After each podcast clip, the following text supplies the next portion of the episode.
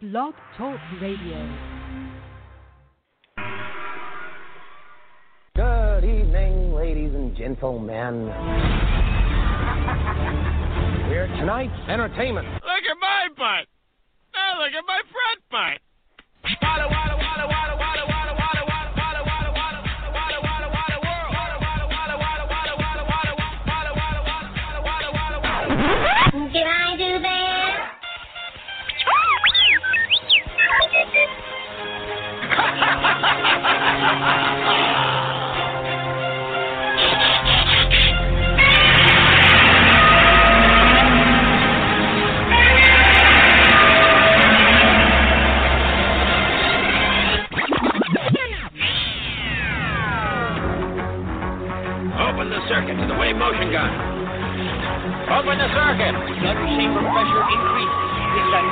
All the ship's energy is now in the wave motion gun. I doubt anyone here would recognize civic virtue if it reached up and bit you in the ass. Oh, did I hurt your feelings? Well, Magneto's right. There's a war coming. You sure you're on the right side?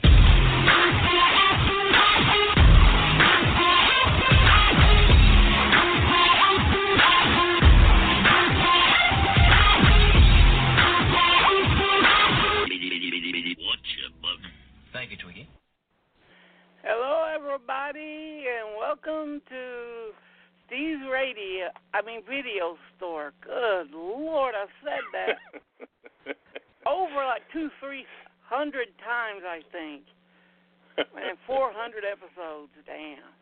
And as oh, usual, we have the man with the gunshot eyes, Mike Hauss. I, I am honored to be here on show number 400. It is a real honor. And the reason his eyes are that way is because of all the editing he do, did on his soon-to-be finished book. Yes. Have you even got a I, I title know we spoke yet? about. I, I, it's just gonna, it's gonna be spaghetti westerns, but it's gonna be, uh, you know, it's gonna be something spaghetti westerns, blah blah blah. You know what I mean? It's, it's, but it's, it's close.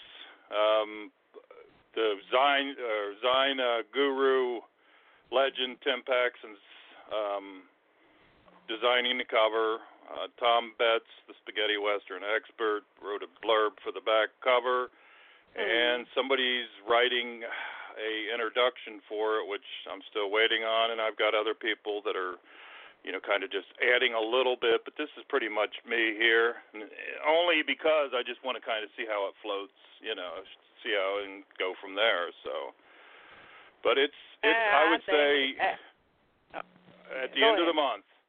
I would say by the Oh. end of the month for sure, eh, possibly sooner. I mean, everything's Mm. set up. It's just waiting on a couple things. So, I originally, you, you know, I, I I'm going to go with spaghetti westerns, and then, like I said, you know, and I want to do volumes of these books. Originally, I was going to do it as a zine, but a magazine, um, you know, magazine, and then you know, Tim Paxton had suggested that I do them in books. So, I mean, when Tim Paxton suggests you do something, know, well, you do it, right?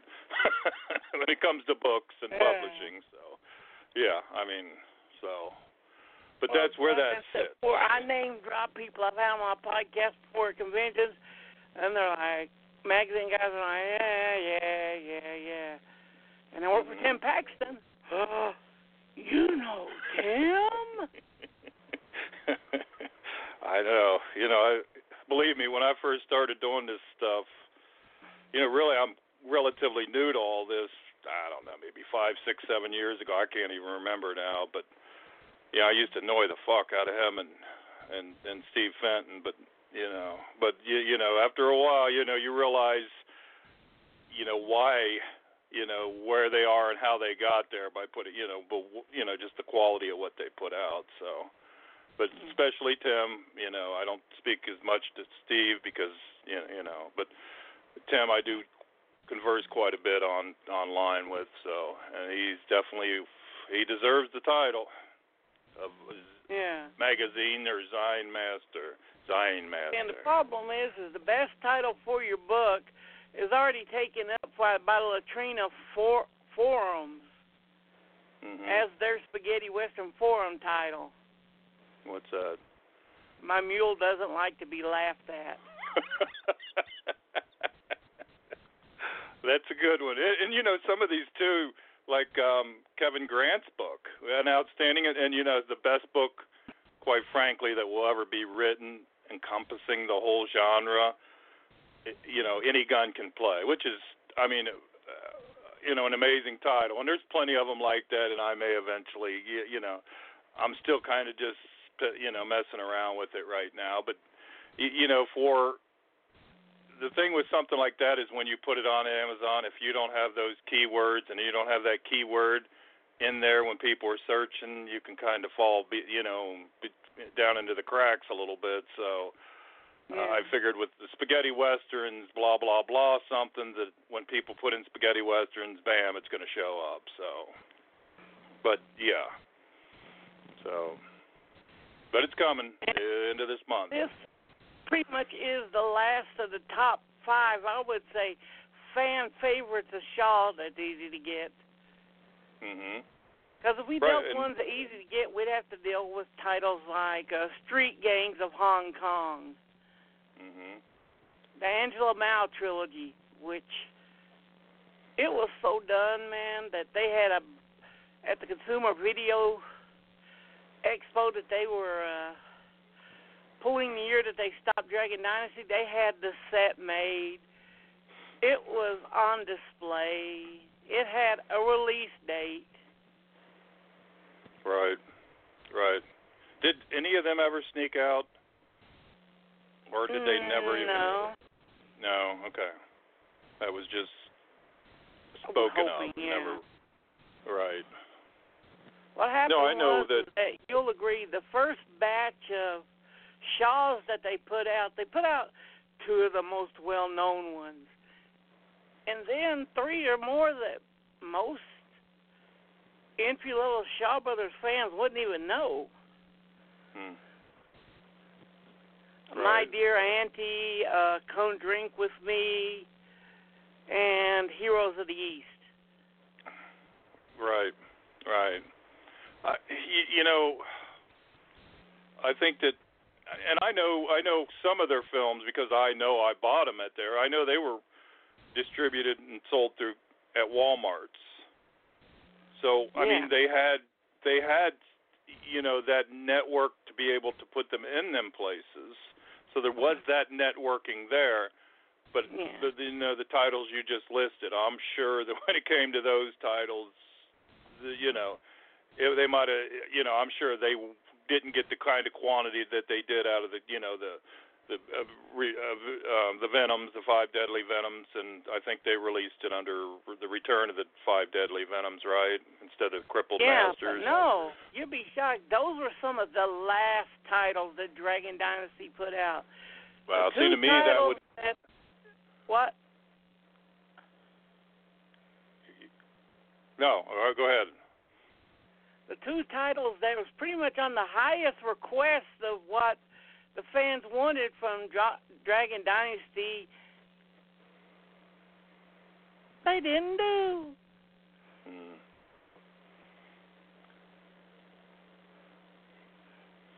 Because I Yeah. think they had the rights to every Venom film but House of Traps. Okay. Though I've never seen a real. Have you seen a legit DVD of uh, Golden Arm?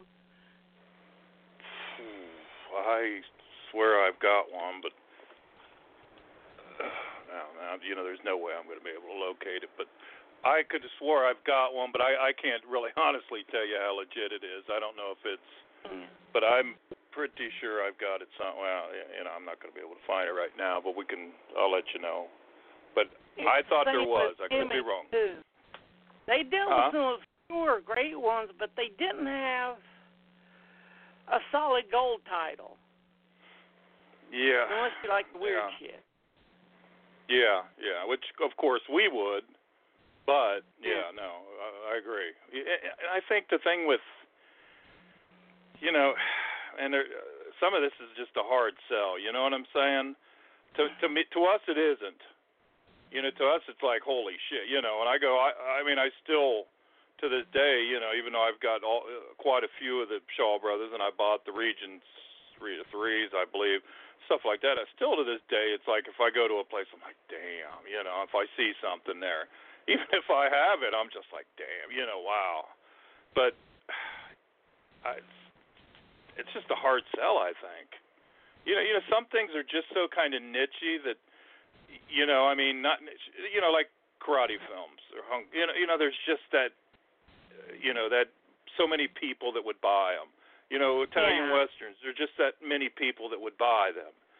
You know, but I, you know, and it's and like I said, I think just because people are so used to you know the bad mainland China, Hong Kong film, you know, karate films or kung fu films rather that they kind of shy away from anything, you know, and even kind of Yeah. it all gets lumped into one there. But Well, you know, I remember they what should have gone for their sure thing titles at first. I agree. Build, they- build, build, build. Yeah. Yeah, Yes. not Kill Bill. I would have put out. uh Well, yeah, I would have put out Five Fingers of Death and uh the 36 Chamber Shaolin. But I also would have Mhm. put out the first two Venom films, Right. which we're going to be doing the second one tonight. And if And- you and haven't you know- seen this and you're watching this with us, watch the movie first, please. Let me. Okay. What were you going to say?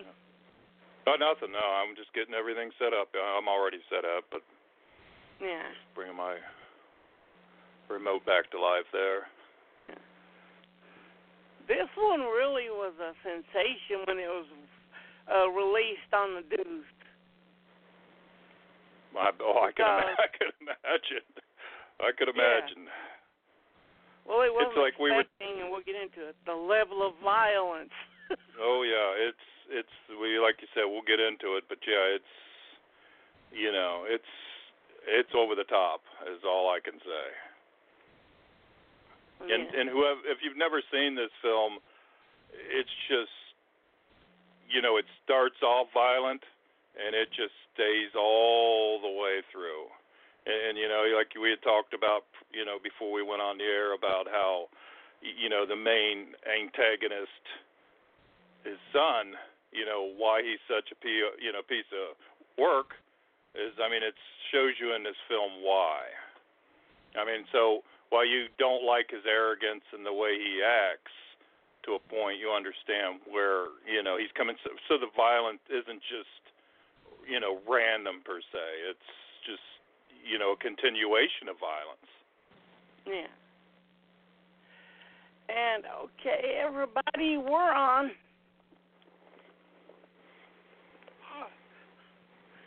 The chapter menu from the Dragon Dynasty on one Iron. Well, this is chapter one because the titles give away everything. and are you ready? Oh let me turn this volume down here real quick Uh, okay there we go Okay. And press start in five, four, three, two, one, go. okay Dragon Dynasty, the experiment that could have been great, but somehow they screwed it up. And these guys own, I think, the rights to over half of all Shaw Brothers movies, Celestial. right I know I think they own all of them didn't they buy the whole catalog I mean there might be a I'm pretty sure they bought the whole catalog I think there's maybe 700 if I'm not mistaken. I could be wrong. Or at least they own the majority. Let's let's put it like that. I thought they had bought everything. I know there was a um a documentary on it was floating around on YouTube you know, Celestial and some of the stuff that they work, you know, that a lot of these were, which I would have thought Shaw's would have taken care of them, but a lot of these films were in distress and stuff like that. So it's probably a good thing they did come along and, you know, can get these and clean them up. So And again, there is the temple opening that has been used so many times. That's a fact. That's a fact.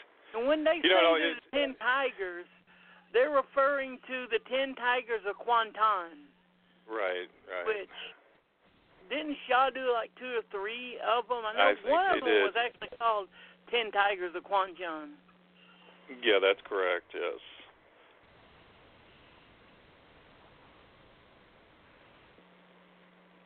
Yeah, they And might have done. like I, Go ahead. go ahead. No, you go ahead. Okay. No, I'm I'm good. All right.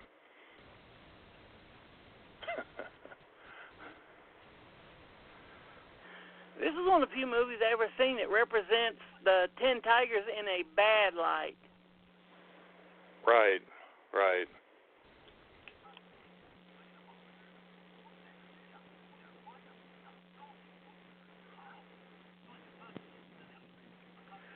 See, here we go. Cut his son's arms off and his mother's legs off. Wow, ain't that something else? and it's it's right and off the bat. these are good guys, folks. That's a fact. Right. Yes, and it's um Chang Cheh, the director of this film. You know, we know he loved his violence, or you know, he he, he you know he loved to include the violence in his films. But to, to me, this is this is over the top when it comes to the violence.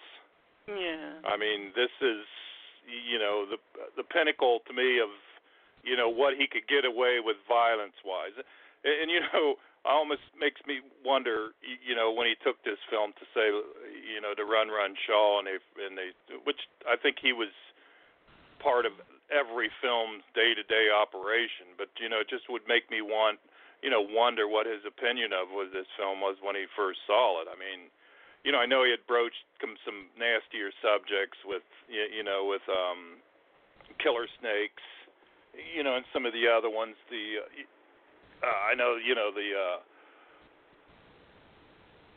some of the different films that he had, you, you know, they were kind of going for that. Obviously, they were shooting for some of the, you know, to be released in some of the, you know, like you were talking about in New York, some of the grindhouse theaters and stuff like that. So they were kind of playing to that market also but this to me is pinnacle of of just pure violence.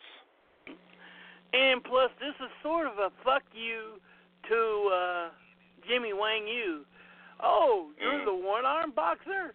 We have a no-arm boxer. Ah, ah, ah. Right. yeah, and and Ching Shi directed that film, and I believe I cannot remember his name off the top of my head, but also the same writer for that film wrote, I believe, the screenplay and the story for this film.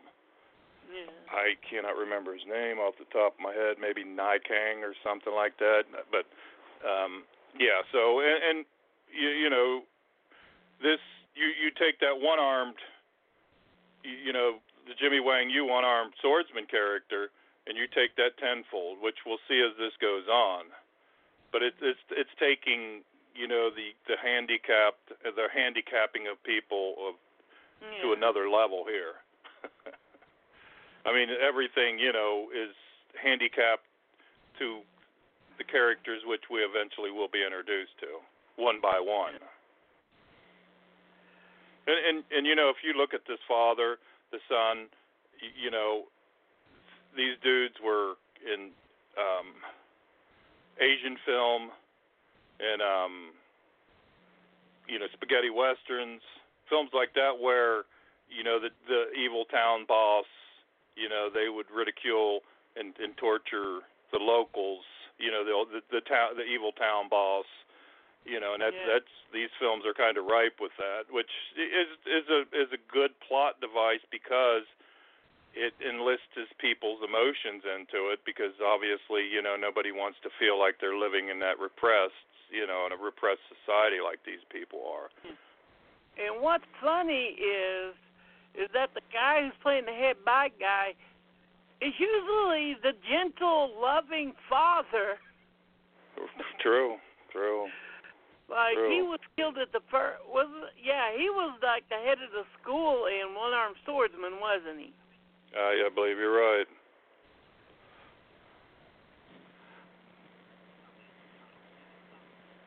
And you know this, I've always I, you know I've always kind of thought about this film now this is a, a Sergio Corbucci. This this is a a wet dream film for him. I mean, you know, his penchant for having handicapped people in his, you know, in his westerns or people with handicaps in his westerns, starting, you know, as far back as Minnesota Clay. There was a mute in that. There was Clay who was going blind you know, right on down, you, you know, to the Great Silence. You know, the Silence couldn't talk. Yeah. He always kind of had that handicapped person in there.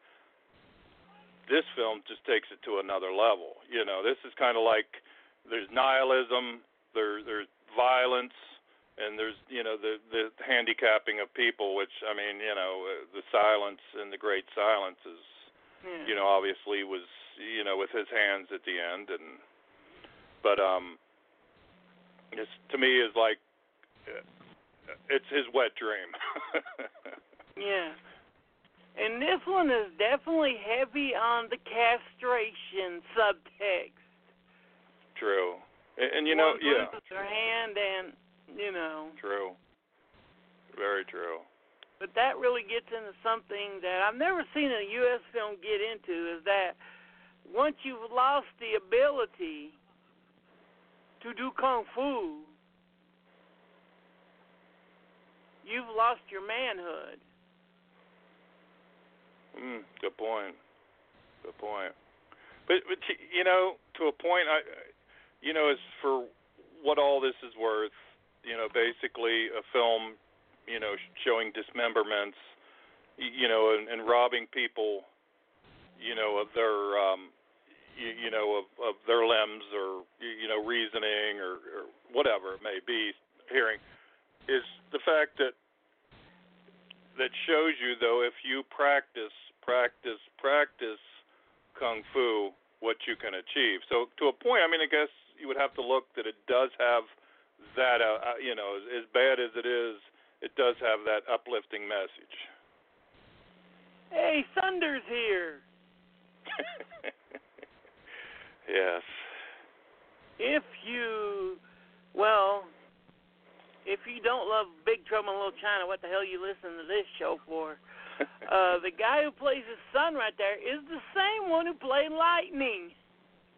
mm. that you, you know what that's that's a I, it's a movie that I have not seen in years but i remember the first time i seen it i was absolutely blown away with it loved it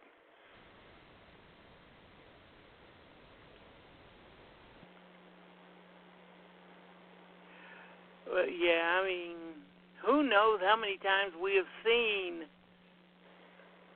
these sets. Oh yeah, oh yeah. And, and you know, I, there's there's people that do.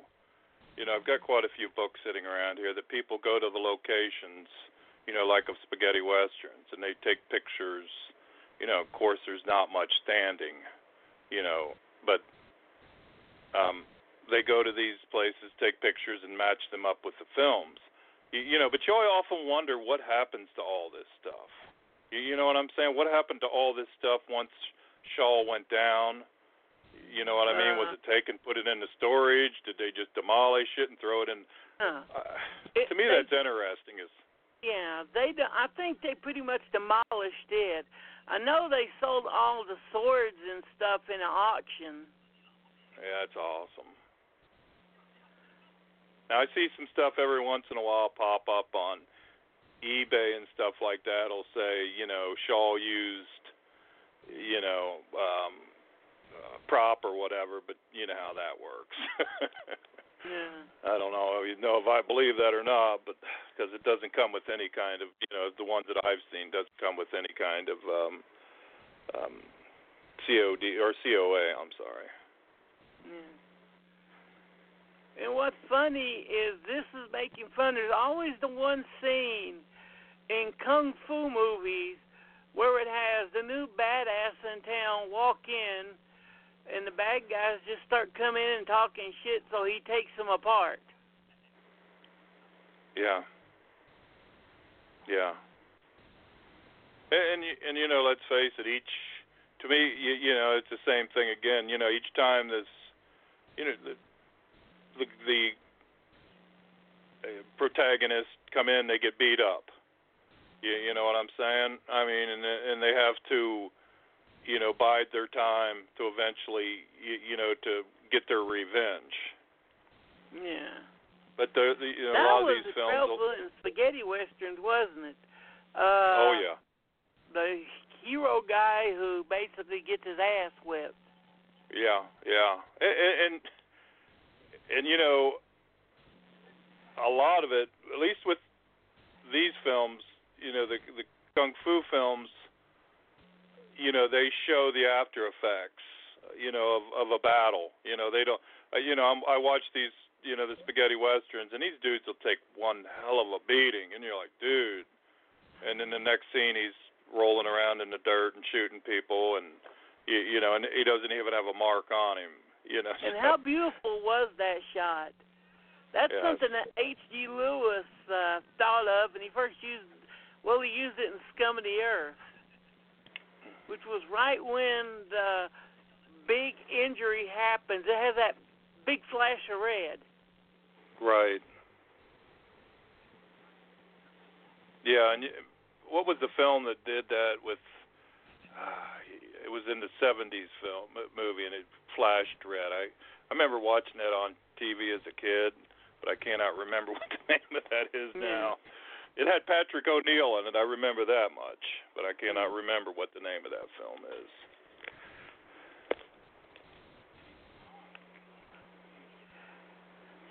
But yeah, you, you know, Dragon Dynasty, what we were we were talking about, you, you know, I respect the attempt, you know, but like you said, there just obviously something happened there to where they couldn't, you know, they didn't they didn't foresee, you know, the direction they were going and and didn't understand maybe, you know, that you got to build something like that first with your most popular titles what we were talking about. And and it's and it's a shame because really I mean, there's really nobody releasing these Shaw Brother films over here now. Yeah. I mean, and so what you know, I, I go ahead. Dragon Dynasty started their series right when the bottom was falling out of the DVD market.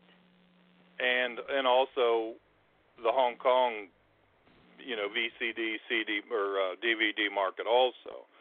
You know, for some reason, I just think because a lot of the stuff that the, the Hong Kong films were inferior quality, and I and I think that had a lot to do with not saying that the Shaw Brothers were, but you know, if you buy a lot, if you bought a lot of DVDs from you know that were made in Hong Kong or were Region Three or Region even made in the Region One here, a lot of them the the quality was pathetic. I mean, to say the least. And you know, you would expect an upgrade on a DVD from you know what you might had on on a on a VHS or a bootleg or whatever. Yeah. But but you know, not that the Shaw Brothers were or Dragon Dynasty was, but you know, I just think that things hit a point there and bam, you know, and it just it fell off the table. I mean, and, and the, the thing is with Hong Kong films, there is so much untapped stuff there. I just I don't understand it. You know, to, to me, it just it makes no freaking sense. Why, you know, do we need another freaking copy of Texas Chainsaw Massacre? Uh, you, you know, and they'll release another one and another one and another one. It's just like, okay, that's Yeah. You know, but or you got all these- uh, hard boiled. Yeah, I mean, you've got all the Category Three films over there. You know, I mean, imagine releasing, getting them, you know, remastered. And, but I don't know the quality of the prints over there, so I can't really say a lot. But you know, not all of them ha- are destroyed. You know, so there has to be these prints sitting over there somewhere. To me, it's it just would be a no-brainer unless. You know, most of that stuff is damaged beyond control. You know, beyond repair. I don't know. God, that's a beautiful shot. No sound and just, Yeah.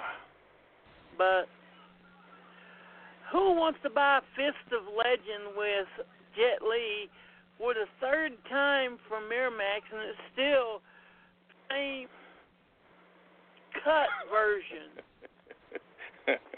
I, yeah, you know that's I don't, that's a good question. That is a good question. I got that. I got that film sitting right there. I just looked at it. You're right. I I don't know. I you you know I honestly, Stephen, I just think that we're you know we're not the norm. Let's face it. I mean, we might as well just face it, dude. And other people no, listening the out there to us. It's just, it's just that we had guys like Tim Paxton, the guy behind Asian Trash Cinema, uh, Michael Weldon Right. over Psychotronic. We had Yeah. guides. Pete Toombs. Yeah. Yeah. Well, we talked about our favorites. Nowadays, yes. most of these internet reviewer types Ooh. don't want to push, you know, it's like, this movie is okay, but if you like this movie, here. you know, I, you know, I'm probably gonna piss. You know, I'm good at pissing people off. You you probably know that by now, Stephen. But Yeah. and, but but you know, until somebody can have a little depth into a into a genre, to me, you can't really. You, you know what I'm saying? Like th- what we were talking about the other day. You know, if I decided, listen, I'm going to start writing reviews about rom coms. Yeah, I'd be the dumbest fucker in the world because I don't have a clue about. I've ne- I've maybe seen a handful of them in my whole life. Yeah. So, so when a person approaches, you know, Shaw Brothers, when they approach spaghetti westerns, when they, and they have only seen a handful of films, how can somebody comment on, you know, the whole breadth? Of, yeah, you can comment on the one film, but to a point you can't because you don't know the whole, you know, the whole scope of the genre Yeah. to know even what you're coming from. You know, for us to talk about this film and say, okay, I watched this, blah, blah. You know, there was a, a Venom's film before this. There was the director who made a lot of violent film, violent and great films before this. So, and we were talking about, and I'm not going to name names here, but we were talking hmm. about a, a piece that was written on spaghetti westerns, and somebody said that you know we could both tell, which like I said, I'm not going to say anything, but we could both tell that whoever wrote this had just seen the classics of the genre. They hadn't seen. yeah, seen. Joe Blow. Let's just put it that way. Yeah, yeah. I mean, t- you know, to me, it's you know, it's just I, I don't know. You know, so I, I don't know. You, you know, so I can explain easy. I you know I don't I don't Say like it's like uh, easy to say this is a violent film and I like it. right, And then, well, why did you like it? right, right, right. Yes, yeah. I I just you know, and I'm not acting like I'm anybody or anything by saying any of that, but but you know, I you know, I get you know me and I know you. You know, both of us. You know, I mean, we talk movies. If we get online, we talk. That's all we talk about is freaking movies. You know, and your scope is a freaking hell of a lot wider than mine. And you've seen shit that I'm like, dude, wow, you know, okay. And I, I'm, I realize that I'm kind of, but I don't go out. You, you know, when we're talking about stuff, if you're telling me this movie's damn good, you know, I'm listening to you because I know that you've seen enough of these movies, you know, to to know what you're talking about. You know, Yeah. but you know, you have to have a little bit more than just a casual acquaintance into these films to really be. No, no, you can't be a film historian. I think to be a film historian, you have. Um, don't you have to have a degree or some crap or? No, you have to have a serious love for it and be able to write seriously about it while still being a me. fanboy at the same time. Well, well, that's a good way to put it. That's a good way to put it. But you know, I just look at it all as you, you know, as just have a little bit of depth and scope, you know, and, and realize the scope Yeah. of of stuff before you you know before people comment too much. You know, you can talk about a movie, you you know, but this just review the movie and move on. But you you know you have to also look into the past, and that and that's the thing that I love about writing about movies, and I absolutely hate Yeah. because you know something. I'll sit there and watch something, and then it'll lead to this, and it'll lead to this, and it'll lead to this, and it's just. And then sometimes, you, you know, I've been talking about writing um, something on the ghost of Yotsuya for forever, but each time I get a little bit closer, I realize, you know, something. I haven't seen this. I haven't seen this. I haven't seen this. I haven't read. You know, so it's just, you know, that. yeah, and that, to me, that's. Yotsuya, uh, I think there's about fifteen to twenty adaptions of At- it at- as at- it and Iemon. at, at least, and just the ones that ripped a little bit, and, you know, and so I mean, there's there's a lot. Let's just put it like that. And so it's one of them things.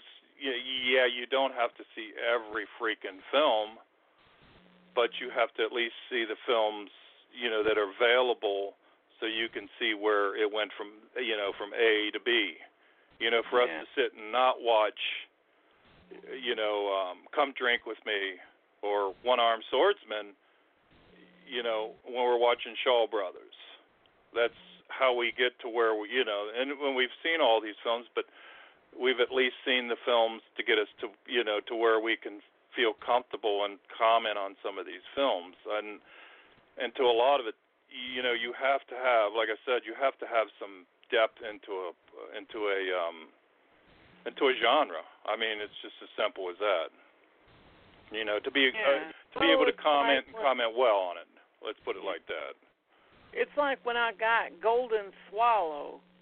I didn't Mhm. know it was a sequel to Come Drink with Me. Right. Right. Right. Yeah. Yeah, and, and you know, this is you, you know, I, I I remember I was, you know, this is the 80s. And I remember I was Yeah. dating a girl and we and she lived in a in a trailer. Mhm. And you know the thing that sticks you know she would work she worked second shift so you know I sometimes I would go over there and wait for her or whatever. And of course I was the person since you know I think she got off at 11 or something. So I was the dude out renting these movies you know at the video stores or whatever and you know I would go home and of course when she came in she was pissed because you know when she walked in it was either horror films it was westerns or it was kung fu films you know, but uh, you know, I would sit and watch kung fu movie after kung fu movie after kung fu movie, and we, you know, we had talked about, you know, some of the uh, kung fu theaters and stuff like that in the '70s and stuff like that. It's just, it's not bragging or anything. It's just a badge of honor that we have. You know what I'm saying? It's just, Yeah. you know, when you're in, Theater was the first time that they released such a big glut of the martial art film to a theater. I mean, to Right. home. right, right. Yeah, it's yeah, but you know, it's um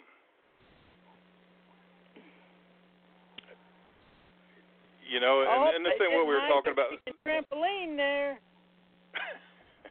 and we need to um you know, these th- films need, you know, to be released here. You, you know, to me, I see I, I I'm not sure what sh- what Celestial charges, you know, for you to be able to release a fi- I know 88 Films did some over in the UK and I think they're region 2, right? Uh, yeah, region 2. Uh, but you know, the thing is is um wait a minute, hold on. Okay. It's it's the fact that these films need release these, these films need religion region 1 releases with you know, and I'm sure a lot of these dudes that you know, that, or quite a few of these guys are still alive. You know, that were in the Shaw Brothers and the you know, Jimmy Wang, you you know, in the 60s, 70s, P.P. Chang, all these, and what before you know they die, let's get this shit, you know, some interviews recorded, you know, where at least they have subtitles to where we can get some, you know, before it's gone. That's why, like, you know, the small companies like Wild East, you know, that release spaghetti westerns, and somewhat with the bigger ones like Arrow and stuff like that. They're at least they're tracking people down, doing interviews with these people, you know, before Wild you know we lose East them, we lose their stories. Is the exception, not the rule. As in, they would take movies that haven't been released here, or Who, what were you- released hold on, hold on, in Steve. flawed versions. Well, I lost you there. What was the first thing you said? Uh, Wild East. They took these Right. obscure spaghetti films, or ones that we knew, but we didn't know that there was a half hour missing. It's true, true, very like true. a minute to pray, a second to die with James Coburn. No, that's Alex Cord. Right, Alex Cord. Well, what's the one with James Coburn and Intelli- Uh, find a no. Hold on. Uh, it's Massacre at Fort Holman, but it's also something else. Um, Yeah. or may, you maybe you had it right. I don't know. Yeah. But the point is, is that that version is missing 30 minutes. Right. Yeah. Yeah. It, it, it's um. Yeah. It, it,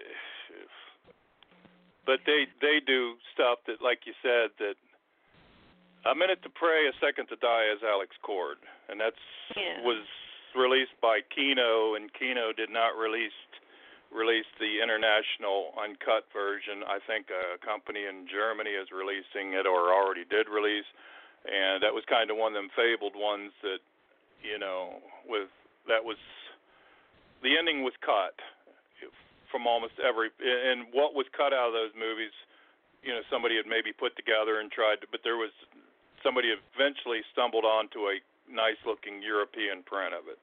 And that I, that's what I've heard now. I know that, like I said, maybe I don't think it was Koch. I cannot maybe I cannot remember who it was, but it was a German company was going to release it on Blu-ray. Yeah. But the other one is Massacre at Fort Holman, which you know the other yeah. it's slipping my mind right now. But and it's James Coburn. This, a lot of us didn't see the uncut versions of the Shaw films hmm until really 2000, 2003, 4 when the downloading scene was pretty much legit. Not this crap nowadays where we're still in illegal movies. It was like, hey, you want to see Dirty Ho? Yeah, you got to go download it. Hey, you want to see the uncut version of uh, the Crippled Avengers? Yeah, you got to go download it. And they would I, go, uh, and those guys would go to the trouble of not only making the film look good, but making your own subtitles for it. right. Like even And there was a big- today, Arrow uses the fan dubs of the Sartana films Right. in English, Mhm.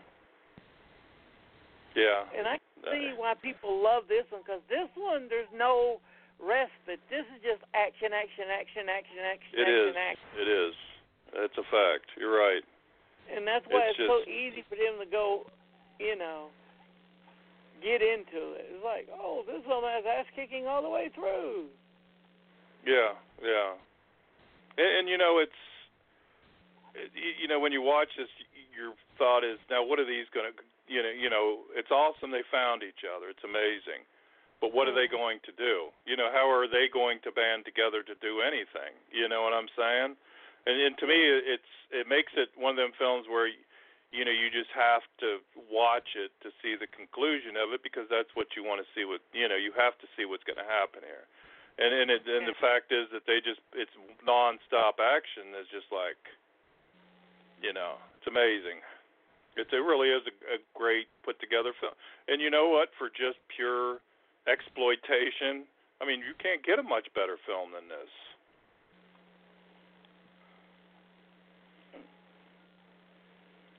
Yeah, and there's a tavern. I don't know how many films we've seen that in. yeah, what was what did we see the other day where it was I seen Yeah, one the other day where they were at that the reason that this movie has pre gotten more popular under the title Return of the Five Deadly Venoms is a lot of people got screwed up and confused crippled masters The one with the formaldehyde babies is kind of to watch. Yeah. Over this True. one, which is called Crippled Avengers. Right. And the thing with this movie, I am sure that. Do you think this film could be made now? Good Lord, no. yeah.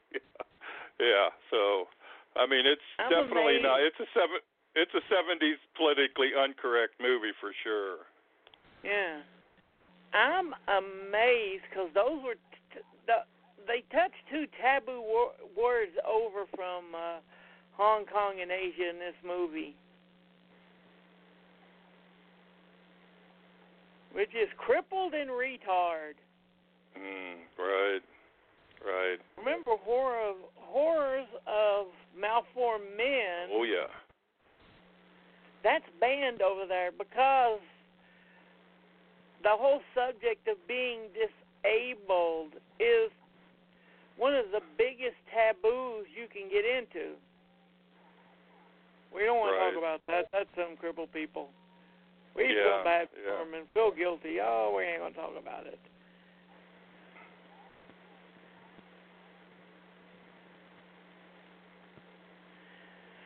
But yeah, over here, this one was a immediate hit.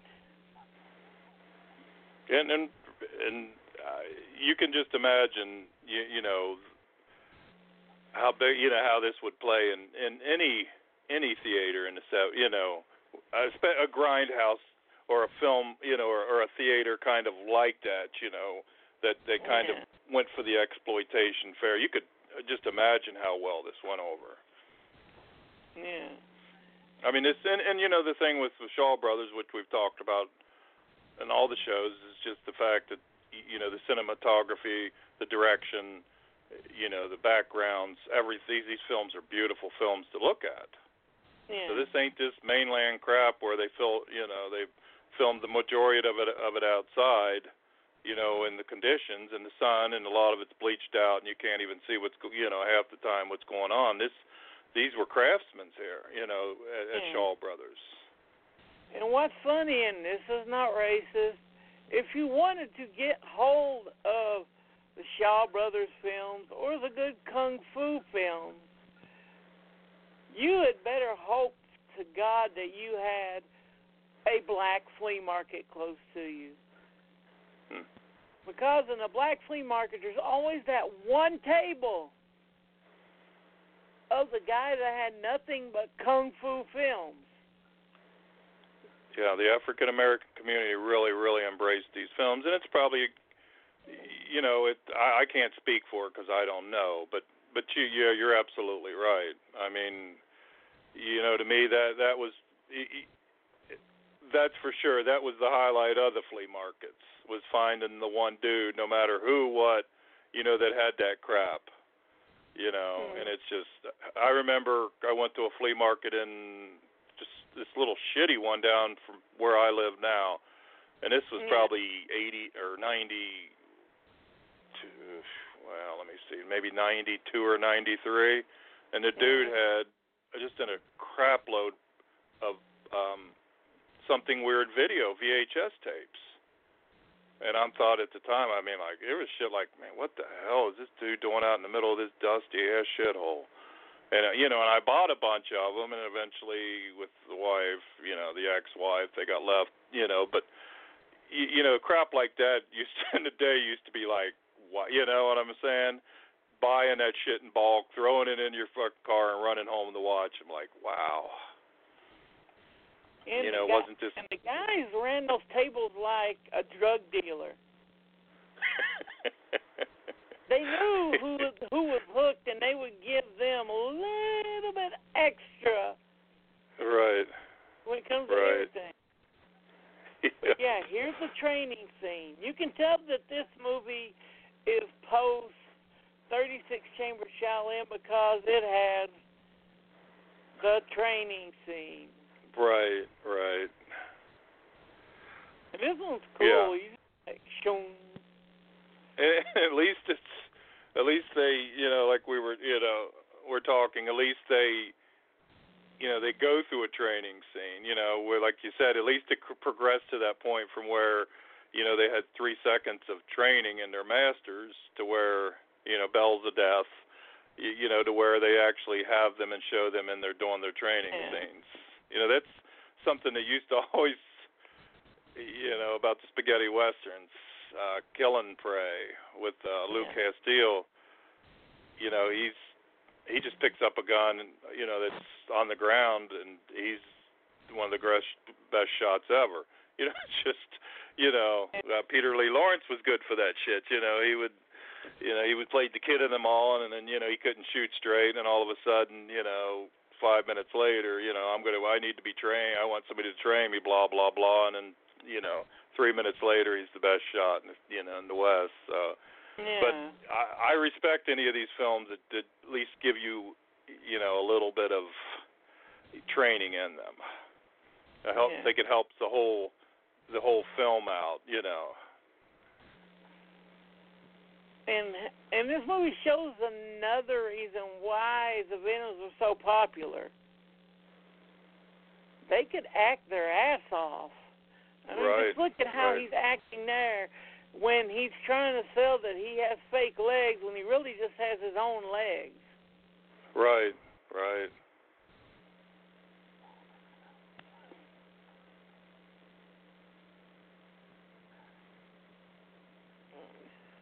And and it's all contained, you know. It's and I think like any of these, you, you know, they would eventually get into the, you know, since all these, you know, these films were period films, you know, they kind of knew, you know, it wasn't like they were taking their acting skills like, you know, this dude he appeared in this, this dude appeared in that.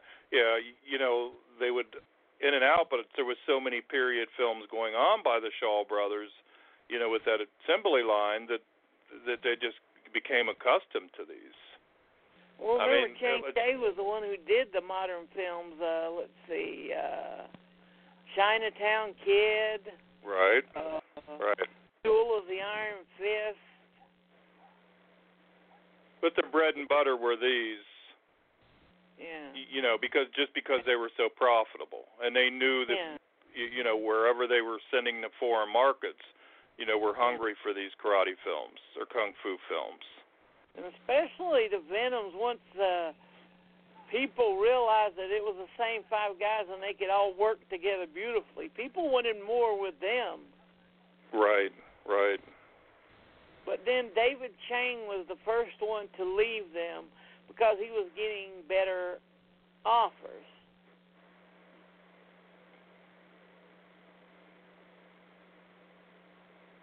I want to say either this, this may be no, it was House of Traps, the one after this that was uh, the last official Venoms film with all five of the squad on it. Right. I believe you're right. I think it got to the point where, you know, they were. You know, I I think if you look at them as as a team, you know, they are they're efficient as a team because you can see that each one of them kind of possesses just like, and I think the five deadly venoms, you know, showed that to great effect where it showed that each one of them had a particular, you know, skill. Way, you know, these I think the the thing with these guys was was you, you know they each had a particular skill that they could do well, whether it be legs, you know, or Yeah. whatever acrobatic or. I think that you know when you put five dudes in there, you know it's I it's just a matter of time. Let's face it. You, you know, I mean, there's just not a lot of situations for five dudes every time unless you're splitting them into you know adversaries and you know whatever you know heroes mm-hmm. and their their adversaries. So I, I think to a point it was limited. I mean, you know, on where they were going to go with them anyways.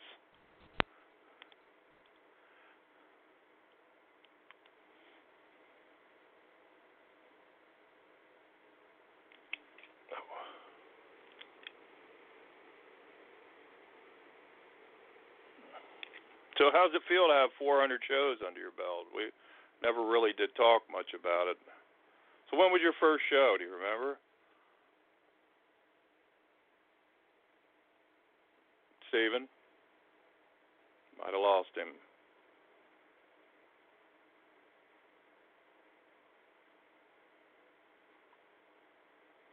I'm sure it's just momentary, folks. He's probably just uh got disconnected. He'll be back on here in a minute. Here, I'm back. Okay. But No, yeah, the right. Venoms was not the last of the squads like this.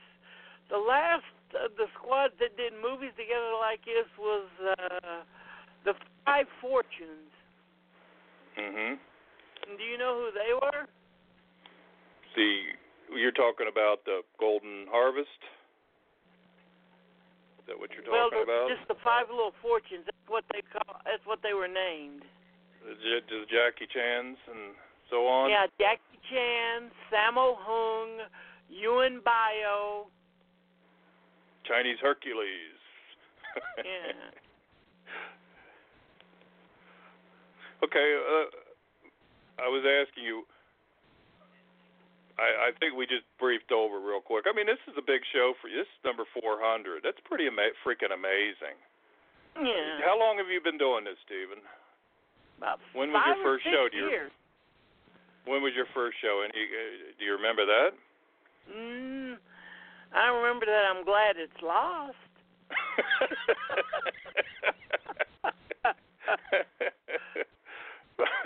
And it was on So- martial arts too. Was it awesome? Hey, so how many if people wanted to go listen to your old archives? How many could they probably listen to? Uh, I mean, about are they- two right now.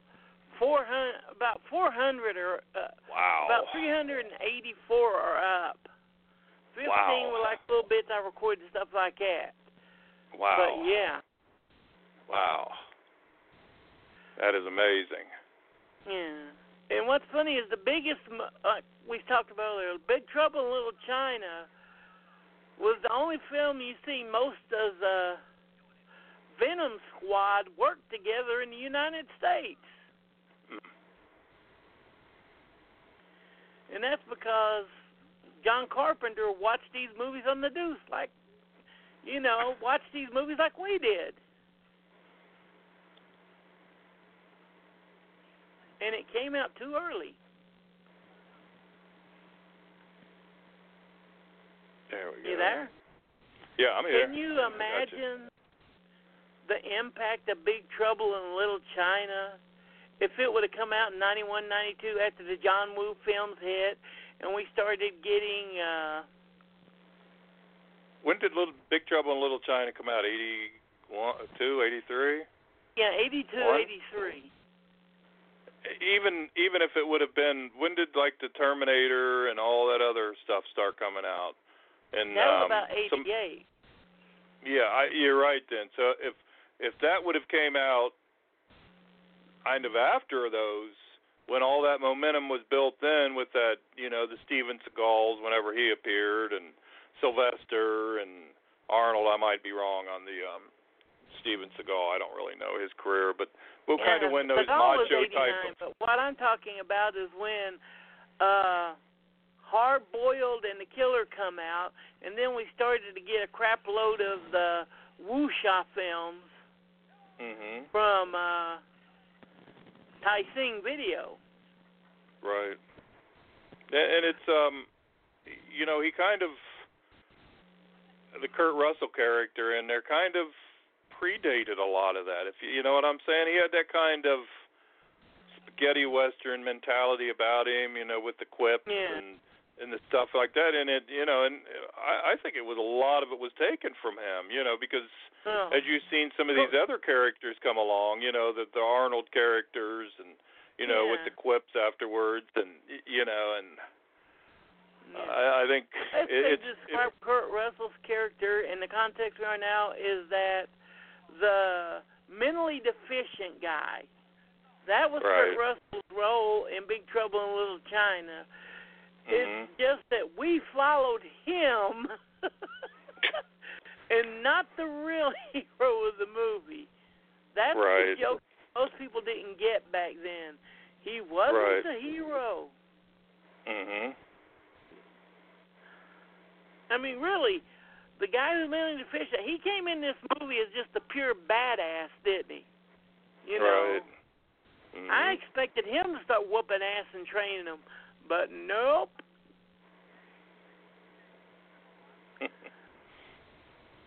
oh. Even as early as the 80s, the Shaw brother, well, Chang Cheh realized that you need to subvert the tropes or else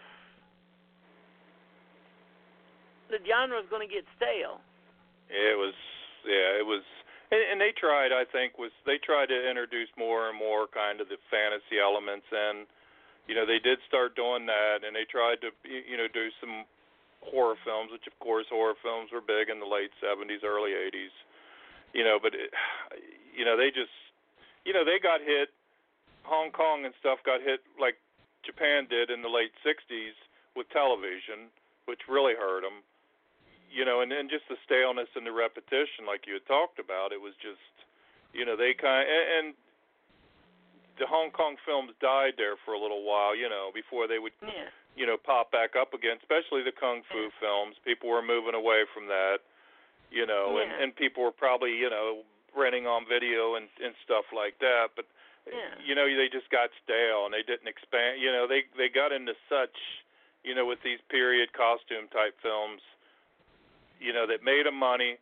They they could knock them out in two or three weeks, move on to the next one. You know, there wasn't a lot of money spent on, you know, so they were probably returning capital on them until eventually people just got, okay, I've seen this a thousand times, I'm done, you know. So well, and, that's and you know even one of the major one of the major plot points in Painted Faces, the Jackie Chan uh, semi-autobiographical movie about his training, is that he came in 1968, and his generation wasn't as devoted to the Peking Opera School as the ones before them. They were listening to uh, the Beatles and stuff, playing rock and roll, you know. right, right. That's a re- another reason why Chang Cheh really hit for the Shaws is that he did kung fu films for the young generation. Yeah, and he had two, and he had young characters that, or actors, in in Ti Lung and um, um, David Chiang, who were, you know, no matter what you put them in, I mean, they were personable, they were handsome, they were athletic, you know. So no matter what, I mean, they picked two. He picked two guys, you know, his first two kind of, you know, that golden triangle as they call it between the three of them where they just hit something perfect there for the time. You, know, no matter what you were putting them guys in, David Chiang and Ti, they were they were um heartthrobs in in in Hong Kong. Yeah, And, and, uh, this dealt with the cynicism of the 70s too. Mm, I can't think of any of the Venom's films that didn't have a cynical, bitter ending. Right. And and Chang Cheh liked that too. He put a lot of his films had that kind of you, you know, uh the anonymous heroes and and you know, he liked that you know, getting his hero- heroes killed at the end, kind of like a Corbucci thing again. Yeah. And of course, we didn't get we didn't get them over here. We didn't. That was the only line. And uh, once upon a time in Hollywood, I almost jumped up and screamed, "Bullshit!" they had Al Pacino's character in 1969 tell Brad Pitt's character. I keep stressing that year in 1969 that Yes. Sergio Corbucci was the second best director of spaghetti westerns ever.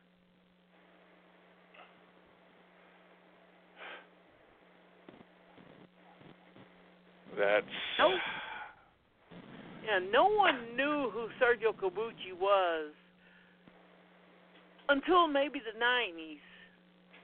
Yeah, yeah, you know, I would, yeah, uh, they knew of him, but it was legendary type of thing. You know what I'm saying? You just, I mean, who released Django over here first? That came out on VHS, right? And who was that? No, was that, it, it was uh, uh, released to theaters barely. And Right, it that, barely- That that's- line that Tarantino used in Django Unchained. Yeah, yeah. No, I'm saying Name is Django, but the D is silent. in that um on home video. I was saying Yeah. I, that was was that Blue Underground or Anchor Bay maybe? Yeah, Inca can't- And, And, you we know, didn't have an official big screen pre uh release of The Great Silence until two years ago. Right, right. You know, yeah, no, I mean, in '69, man, I'm telling you something. You know, anybody, know, you get on the internet now and look. Of course, all Leone films, all Corbucci films, they probably have nice, you know, on IMDb or anywhere else that rates. They probably got damn good ratings. But yeah. if you buy if you go back and and you you know like I did in the 80s 90s I would buy them big giant thick ass movie review books because I was that big Yeah. of a nerd and who used to write write them uh Roger Ebert was one and somebody uh, was it was it Oh, Robert Ebert Leonard Am Maltin, those big, thick bullshit. well, there you go, Leonard Maltin. There you go. And and you know they would just, you know, every Leone or Leone film was just, you know, lambasted. I mean, you, you know, it was Good, the bad, just and ugly. yeah, and it was marginal. It might have got, you know, if it had five stars, it might have got two and a half. But you know, the first one and the second film was just about, you know, sense stylized violence or whatever. You know, I don't think that the the spaghettis were ridiculed. They weren't. They were no. Uh, I I don't know. I don't see. You know, I don't see it. The At 69. in Once I- I Time in just don't- Hollywood where uh uh that that that that that Leonardo DiCaprio's character didn't want to do the spaghetti westerns because he knows that that means he's washed up over here. That really was more the tone than you know. You know, I that's a tough one. You know, I mean, I think that once everybody realized that you know they weren't going to be over go over there and they weren't going to be the next Clint Eastwood, yeah, I think you know it was a payday. I, I don't think that you know after a while these guys surely couldn't have believed that you know what I'm saying. You know all the Americans going over there trying to whatever they were looking for. Some of them just looked at it as a vacation. Some of it thought, well, you know, maybe it'll just spring my career forward, or you know, or bring me back into favor, or whatever. But, uh, you know, yeah, I don't, I don't think, I think by '69, if the, you know, I don't think they still had that illusion. I, I think you're probably right there. Maybe in '64, '65, '66, they might have thought, well, you know, you know, like um, Burt Reynolds thinking he was going to go over there and hook up with the legendary Sergio Leone. You know, so and and let's face it, if you didn't have Sergio Leone's name behind something, yeah, you're probably you were going to struggle. Well, just think uh, of that era. That's when uh, Once Upon a Time in the West and Duck You Sucker came out. So even Leone's name had lost a lot of luster. Correct, correct. I, I think that once upon a time when it was released, you know, obviously in the way they cut the living shit out of it, Yeah. you know, and, and I think that you know he went over budget and blah blah blah, and you know I just think he was, you know, it just wasn't going. You know, it was. You're right. It was. I don't think in '69 anybody was that highly thought of as you know over there, regardless of who they are. And I don't think anybody well, was sitting. the same as uh, the Hong Kong directors when they brought the Shaw Brothers films. hmm You never knew who Chang Cheh was. I Right. can remember them having all sorts of goofy freaking names.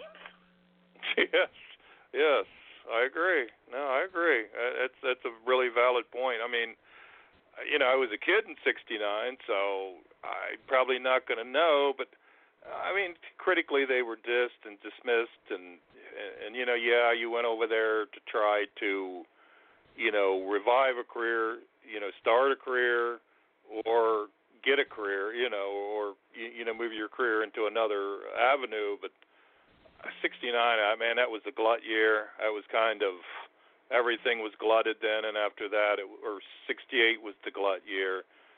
Yeah. First part of '69, and then '69 it started to drop. You know, so. 69's a little late and all that, you know. I, yeah, I just, in 1970 was really when the Italians started doing polizias. Once Dirty Harry hit. Correct, correct. Yes. I love this. And it's you know, they sword and sandal films, you know, the um the spaghetti westerns, you know, then the police films and then the uh the horror films for a while they just and then they would then it was just you know aping different things like the Terminator or Mad Max or yeah. you know so they rode whatever they could long enough but eventually you know it just dried up over there and what's funny is the films that they were ripping off were the films that was ripping them off because their gen in the 80s were the ones who grew up with them. right yeah yep I mean, have there really been a let up on any kind of action in this movie? I love it, the little bow and arrow and stuff. I have No, seen there's- action films where they don't give you time to breathe, where it doesn't work. And and, and you know Just another one. thing too, is there honestly have you ever seen a badly shot scene in any of their films? I mean, any Shaw Brother films, maybe a little in the beginning. I think um, the follow up, the Return of One Armed Swordsman, it might have been a little clustery at the end. But honestly, even with their their fight scenes, there's just you don't see that. I mean, they're just beautifully shot, and and, and, and you know these are craftsmen. You know, Well, the cameramen, the thing by then they had been filming on these same sets for True, years. yeah, true, yeah, yeah. so they knew true. where to put the camera for a shot. They knew how the shadows True. were going to fall. You know, True. it was like yeah, they could do it in Yeah. their sleep. yeah, and it, like I said, it was that assembly line shit, and it worked great for, you know, you know they probably started hitting the assembly line in the early '70s and just you know ran it till it died out in the early '80s. You know, Yeah. so Well, it was the early '80s when they started doing the horror stuff. yeah, yeah, hex, hex after hex, uh, yeah.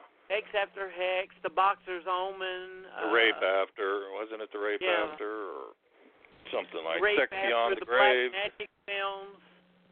Yeah, that, that, now the Black Magic films were '75 and '76, I think. But yeah, I mean, and and they, I mean, the Shaw Brothers, you know, they, you know, they put out some, you know, like the Bamboo House of Dolls.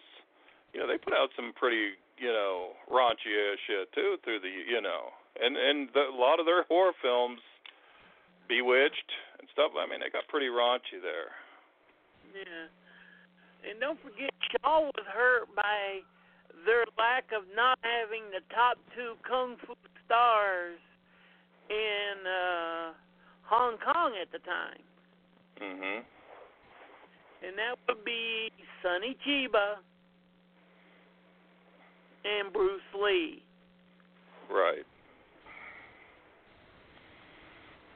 Yeah, but but uh, I You think really you know they can't say how losing those who were really broke big in America was Mhm. Bruce Lee. right. I think yeah, Shaw could have coasted ten years easy if they gotten Bruce Lee under a contract. Yeah, that's and that's that's. But the thing with that is, if he would have signed that contract, would Warner's have even picked that film up? You know, the or you know what I'm saying? Would Pick not up half of Warner's, budget, but uh, yeah. no, no, no. I mean, would would well, it was um, Five Fingers of Death, which started the whole ball rolling. But if Bruce Lee was with Shaw, would it have, you know what I'm saying? Would it have, I, I don't know, would he have had that much of an impact? Would he have, you know, he wasn't going to get a lot of the creative, you know, input and stuff like that he wanted to, you know, when he was making the films, Mm-hmm. you know, with Golden Harvest. So, I, I don't know. That, you know, that's one of them great questions, but I don't know. You know, I, I, I just think that Run Run Shaw was so, you know, uh, demanding, not demanding, but you know, he expected things done a certain way, and he wanted to have all power. So I don't know if Bruce Lee would have honestly been able to work along with him. No. He remember all of Shaw's big stars have really talked about how that why they left Shaw because they knew if they stayed, they wouldn't have made no stinking money. Right. Yes. Yeah. But the thing is, once Shaw got you there, and if you left Shaw after you signed the contract, you wouldn't have shit. Right. Shaw owned your money. Shaw owned your car. They owned your house. Yeah, and and Shaw, I mean, until you know Golden Harvest came in, and you know with Bruce Lee, and and they kind of started making inroads into the Hong Kong, you, you know, and and China, and throughout the world, honestly. But you know, Shaw owned their own theaters. They printed their own promotional material, so you know they housed their actors in house in, in barracks there or dormitories, you know, and Yeah. so I mean, they had complete freaking utter control over, and and it took a lot, you know, for Golden Harvest and then other you know companies to even make an inroad into that because Shaw, you know, owned and operated and controlled so much. But what we had talked about before is the problem with the Shaw brothers is yeah they would do try to do some contemporary films, but a lot of their stuff was this you know, was a period with period films, and that really eventually hurt them. Yeah, the best direct. Well, Chang Cheh was the one who directed most of their modern films, mm-hmm. and once he left, right. Shaw was definitely into throwing shit against the wall and see what sticks. And pretty much nothing did because everything was moving too fast. Right. Yeah, they just they as soon just as Bruce Lee died, and that was about seventy-five ish, I think.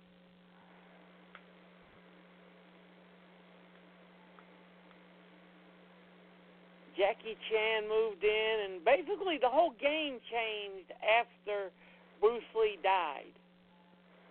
right, right.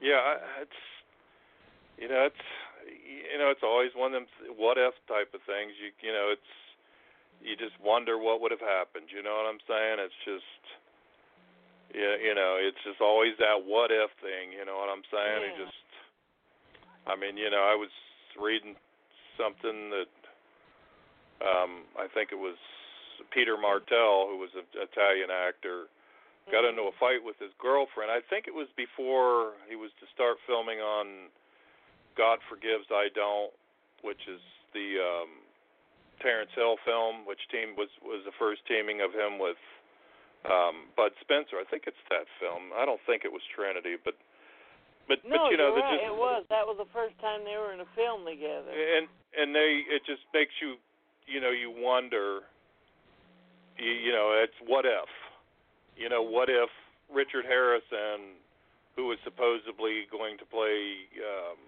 the the Clint Eastwood character in a fistful of dollars what would have happened what if Mark Damon who said he was also offered the part or was considered for the part you know it's just what if what if Yeah. type of thing you know Well, you got to I mean, remember so- who did Leone want for the part, and uh, fistful of dollars and for a few dollars more. I know he wanted a bunch of people. I know he wanted James Coburn. I know he wanted Charles Bronson. I know. Yeah, Bronson. I He think wanted Bronson. for the Clint Eastwood role.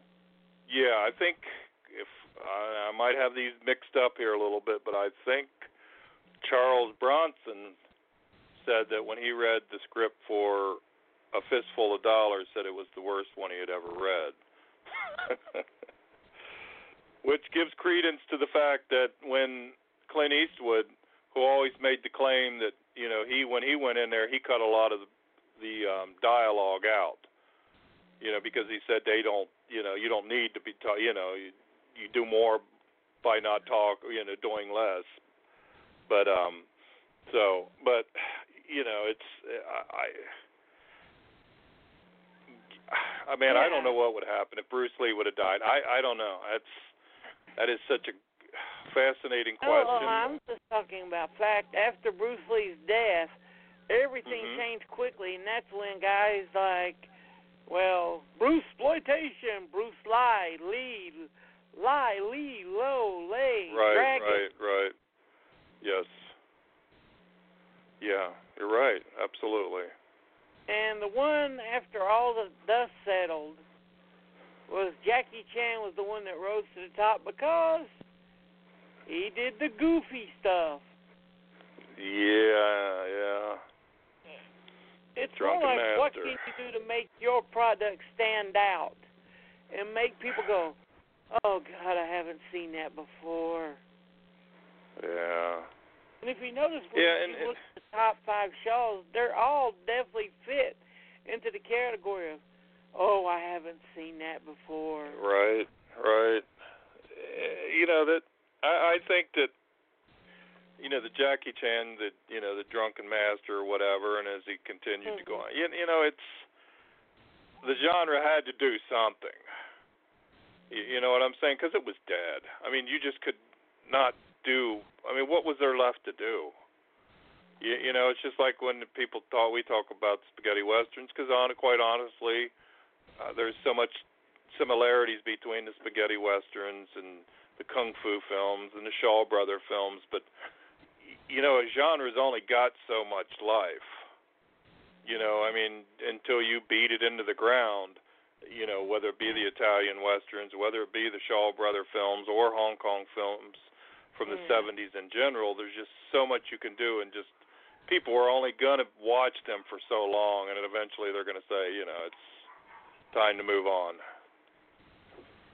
Yeah, well, you know, don't forget. so Well, there was an article that came out in '69, nine, Uh-huh. and it basically said Leone and Peckinpah has single-handedly killed the American Western. right, right. Just like imagine how shorter the time would have been making period kung fu films if the Shaw brothers didn't have the Venoms. Right. Right. Yeah, that's yeah, true. I mean that was to a point, I mean they were still pumping them out, but this you know, breathed you know, some life back into it again. You know, when they were you know, bam bam starting to bam, you know, you hit this, you get back up. What was seventy eight was this? Something around there, I believe, seventy nine may or was this I know the first one was seventy eight, right?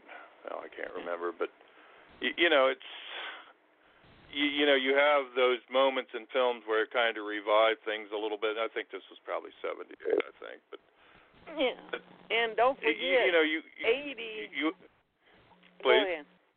No, go yeah, ahead. but you- you know, you have to, you know, there's films that breathe a little bit of, um yeah, 78, but you know, you that breathes some life back into the genre for a while. You know that, you know that they'll run for a while, and then it'll, you know, but eventually, you know, the writing's on the wall.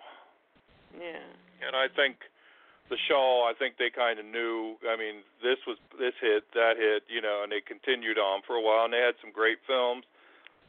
Like I said, they tried to mix, you know, do some horror. They started mixing the kung fu, you know, with some um, fantasy elements and stuff like that. But I, you know, the writing was on the wall. I mean, if you can't, you know, when you're so ingrained into one genre like that, you know, the kung fu that you know, eventually that's going to run out of steam. I mean, it's always happened that way. You know. Well, don't so, forget, in 1982, it was one of uh, uh, the Shaw brothers' biggest American Hong Kong co-productions that basically everyone lost their ass on the movie. Blade Runner, right? Yeah, Blade Runner. You know, I was reading something. I was doing writing something on um uh, on some for this book I'm working on. I was just picking out some, you know, some people that uh, it's, it's a little thing in there. It's going to be called One Hit Wonders. It's about Yeah. people that you know that only had one, you know, only appeared in one film. And you remember the show Flipper, which Yeah. Brian Kelly played Flip or um, Porter Ricks in that film or in that television series, and he was one of the producers on that film. Which you know, I mean, a kind of a coincidence as you brought that up, you know, and of course we lost Rutger Hauer a couple weeks back, who made the film in my book, but you Yeah. know, it's um, yeah, that's that's what I've heard. A lot of people lost a lot on that one. And I love this too. How simple the re- way is that they're screwing with the guys. There's no overly elaborate bull crap like you would just see. And this Right. is more like a dance than a fight. Yeah, yeah, yeah, and and and you know, it's there's, you know, that's what I, like about these films. You, you know, they was just okay. Let's just fucking do it. You know what I'm saying? Let's don't. Uh, I'm not going to try to lay this, do that. I'm not going to try to. Uh, just do it. You know, some of the sneakier ones, yeah, they'll go ahead and try to do some elaborate traps or get be, you know, this or that. But it's what I like about this film is it's just, you know, it's they try to introduce a little bit of this and a little bit of that to help take these dudes down. But you know, the whole thing is, is it's, you know, let's just fucking do this. You know what I'm saying? It's let's just let's just have it out. And it's like, oh, he's deaf, so what are we going to do? Let's get a high pitched noise to fuck with his head so we can come in and sneak and attack, sneak attack him.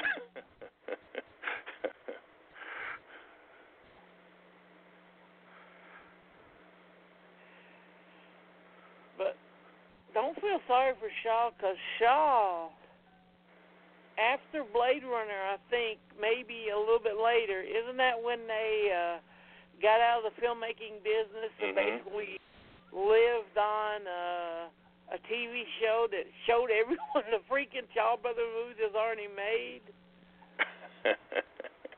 they um yeah, I think they I think they still continue to do a movie here and there, but you know, I think they pretty much just turned into a TV production. Well, they didn't have to produce. They reshowed Right. all their films, and that was uh, about eight years. Wow.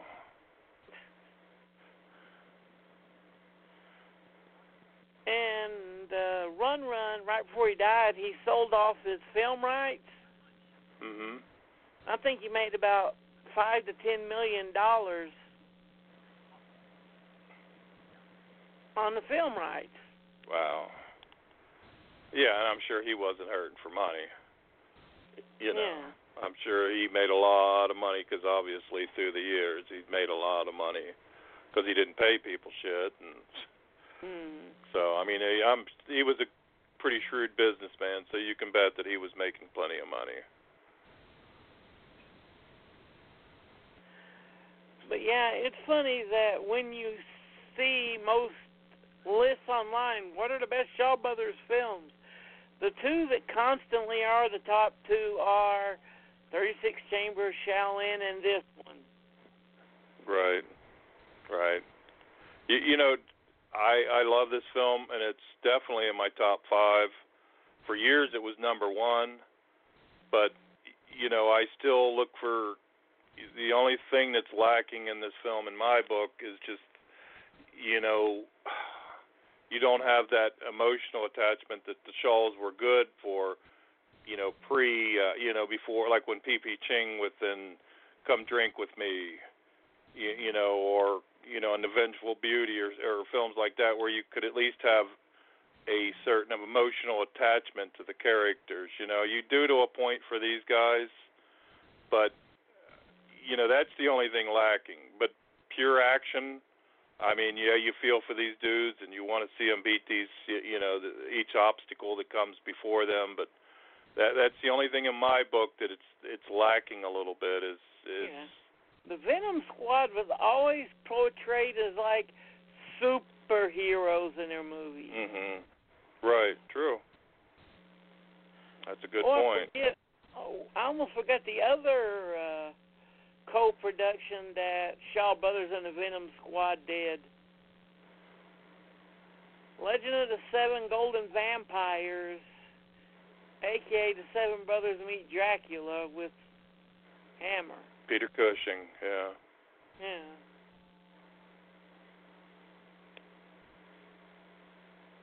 Yeah, but you know, I bought that damn Blu-ray and I've yet to watch it. I know recently, I don't know who released that damn thing, but it recently came out on a Blu-ray. I don't even know if there's any special features on the damn thing or not, but I did buy it. But Has both prints at least. yeah, it just, you, you know, that film is. It's a flaw. It's a good flawed attempt at something different. Yeah. It just, you know, it just didn't hit. You know, it's.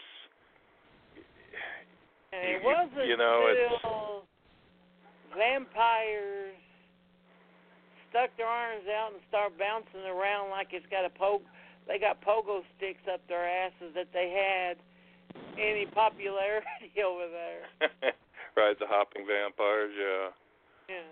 yeah. But it did bring up something. But it did bring something into the vampire mythology I love. Mhm.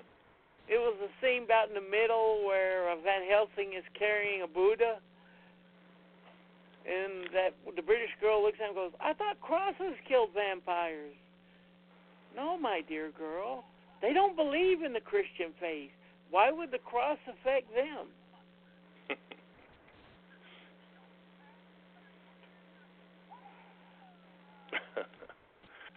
Ow. oh yeah. But yeah, that's um yeah, I, I like I said it's you, you know, and I I think they were trying you know, Hammer was struggling then. I, I know they had done one earlier I think that same year where they did a co-production with Stuart Whitman called Shatter, which is a marginally, you know, okay film, but you know, but um, you know, I think with that they were hoping for that crossover success. You know, both Hammer and um, the Shaw brothers. You know, and of course they put Dave, David yeah, Chiang. who was every big studio that we love exploitation wise has the moment where they're throwing shit against the wall because time's passed them up. Yeah, and, and two, and two, like you, you know, if they could get people to help them, you know, where they could do, you know, the co-productions where they could help cut down on costs, like this obviously did. And I know uh, there was some uh, Italian films, you know, shot, you know, at Shaw Brothers Studios and stuff like that later into the years, and and of course, you know, the Stranger in the Gunfight or the Shanghai Joe films, which, but you know they um so they I mean they they they they would try to do that to wherever they could. You know, it always surprises me when I'm looking through, you know, mainly because you know, I look and research more on Italian westerns, but you know, I'll be looking at some of these films and you know, I seen one the other day where there was one that was co-produced between I think Italy, uh Monaco and another place and then one where Morocco, you know, it's just Israel, I believe, or Iran. I'm sorry, the, I believe Israel, Iran. So they were always looking for money, you know, to be put into these films to help kind of bring down the cost of them Yeah. and share Well, the oh, cost, you know. Westerns. The one that started the real last gasp of them is odd, not because of the soundtrack. Is that if you watch it, you will not understand, and I don't. Why that film out of all of them hit? And that's Keoma. That I, I I think it's you you know it has a couple things. It's it's kind of a horror slash western.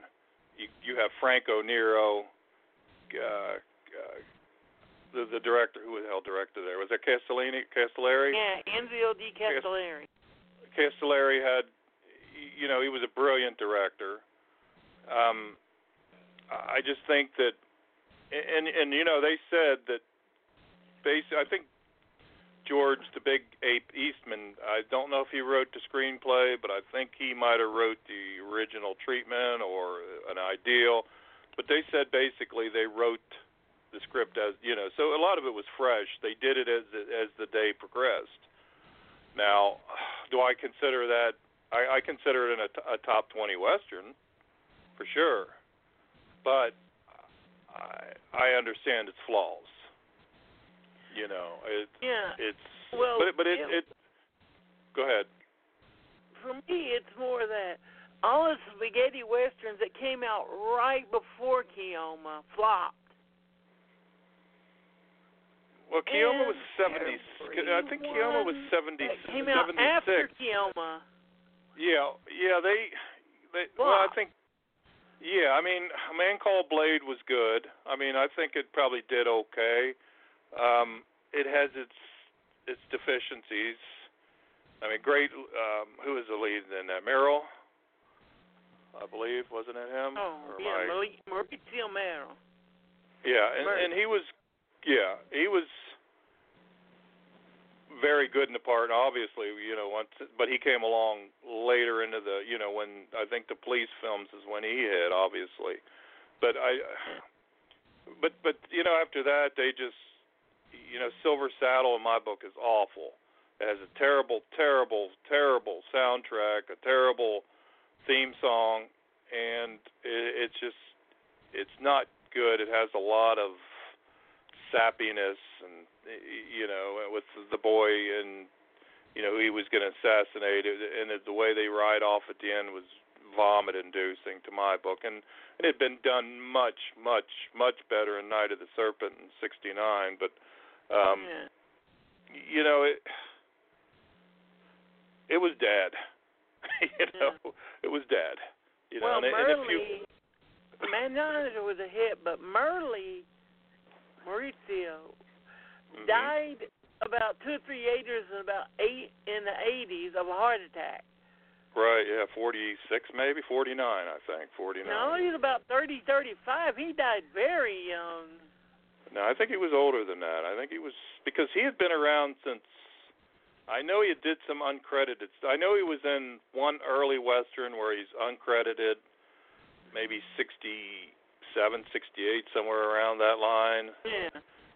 But yeah, I mean Carlo Gaddi, who's you, you know was the guy played like Ted Corbin in um, Requiem for uh for Gringo, died at 41 from a heart attack. So I, I you know so I mean it's you know how that works in the world. You just never know. Yeah. You know when you hear of somebody dying from a heart attack in their 40s, or you kind of like, damn. So And plus, once Shaw died, the American companies really took over the kung fu films. mm, So true. that's when you got the Chuck Norris movies. Uh. Yeah, I, and I think that was, you know, to me, what ended it all that for me was Jackie Chan. You know, and I respect what the dude did, and obviously must almost killed himself countless times doing these stunts. But when that came out, when you know, when Chuck Norris came out in his movies, to me that was the it was generic. Chuck Norris was generic in those movies. You know what I'm saying? And he, you know, he had a nice run. Two are one Silent Rage, and that's the only sp- uh, kung fu slasher American slasher film. Right. Of course, right. Lone Wolf McQuade. He was Yeah, now in that's- that one because that That's was a good. of I agree with that one. That was. Yeah. But he had. I mean, he had. A bare bones action movie. yeah, and it and it had a lot of kind of a western feel and touch to it, you know. And that was written. Who was that directed by? Steve. I won't remember it, but and he did a damn good job on that. I cannot remember the dude's name, but yeah, top quality for sure. I mean, and of course, I was like anybody else in them days.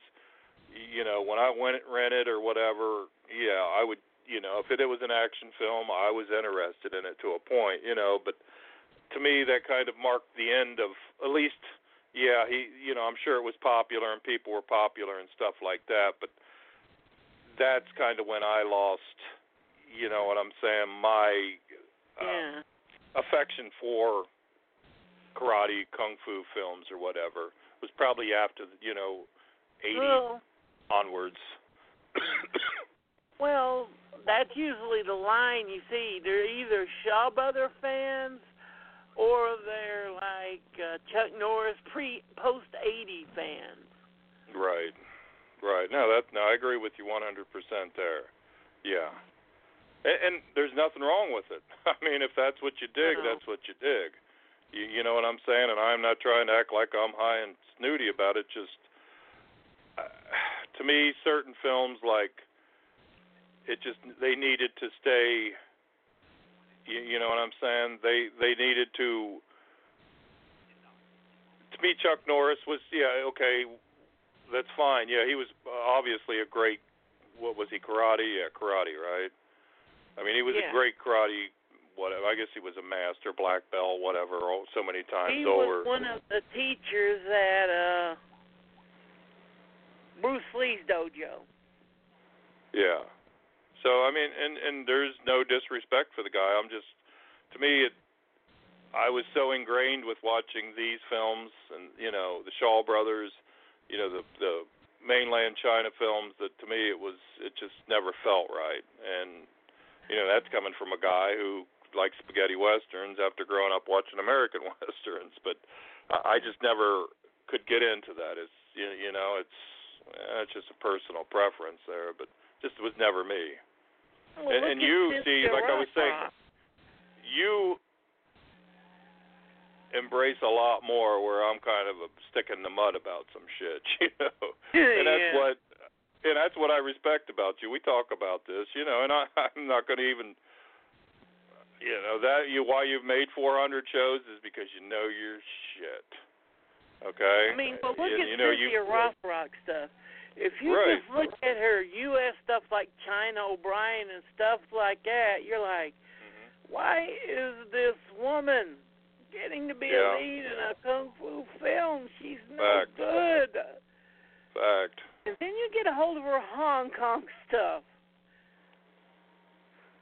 Yeah, now they you're right. Right. And and let's face it. I mean, they knew action and, and you know how to set up fight scenes, action scenes like nobody's business.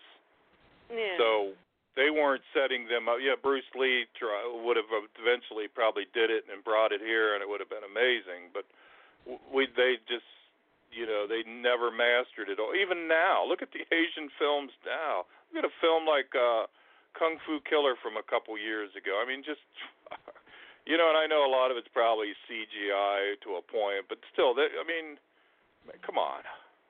You know, them dudes are just a freaking amazing. You know, it's it's just some, something Yeah, to a different Yen. level.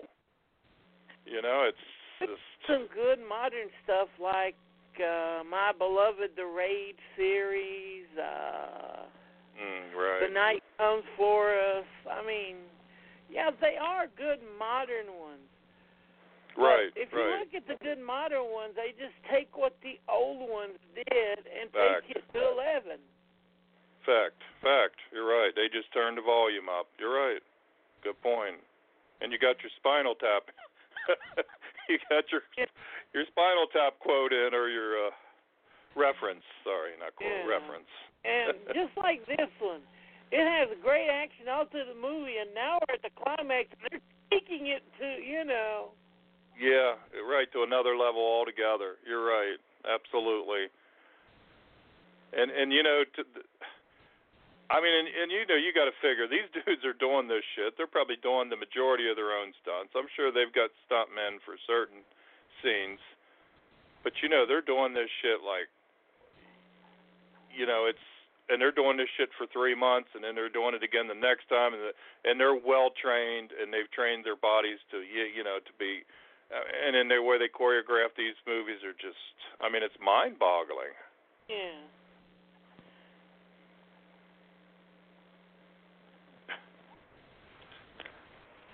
But well, yeah, you're right. There were stuntmen. That's how uh, Jackie Chan, uh, Sammo, and those guys got their in. They were stunt people. Right, right. And and you know, like even like spaghetti westerns, you know, the lead actors and stuff were expected to do certain stunts and just like the Shaw brothers were, they were expected to do certain stunts, you know, where it wasn't anything really put on the line, but if anything else they would bring in the stunt doubles. I mean, I'm not going to say all this, but I would say quite a bit. You know, anything kind of, you know, I'm sure these fighting scenes not, but you know anything that you know where they needed, you know, where it was a little bit more of a risk, obviously, because they didn't want their lead actors getting hurt. Yeah. Like the first, I think the first really big, well-known stunt of Jackie Chan's on the film is from uh, the Chinese Connection, aka uh, Fist of Fury, where uh, Bruce Lee kicks the Japanese guy through the screen and he lands flat on his back. Mm.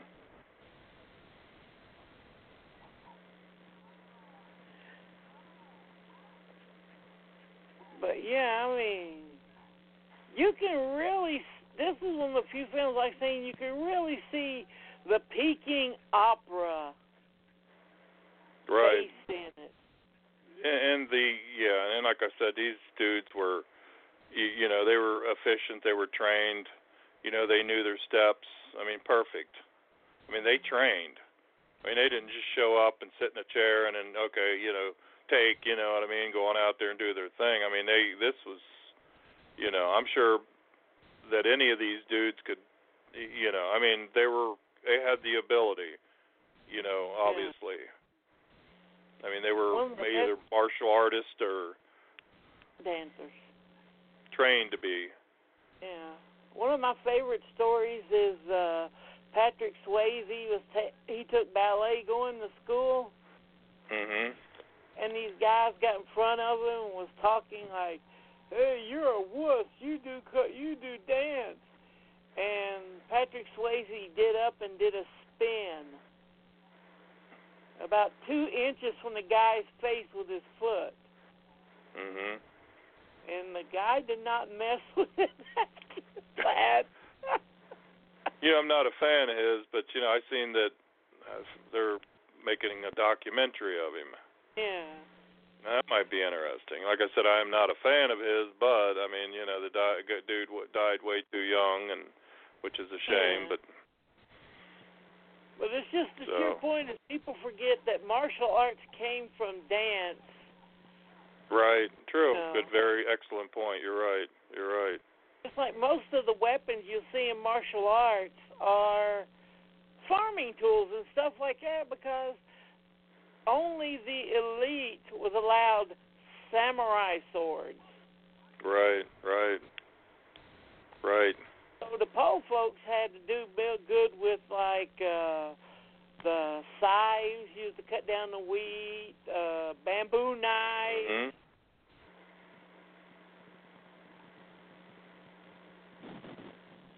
Had to deal with what they had. Right. Yeah, and it was. Yeah, you had to earn that. You know, to be a, a samurai. You're right. uh, Gordon Liu's brother, Lau Kar-leung, uh, once said that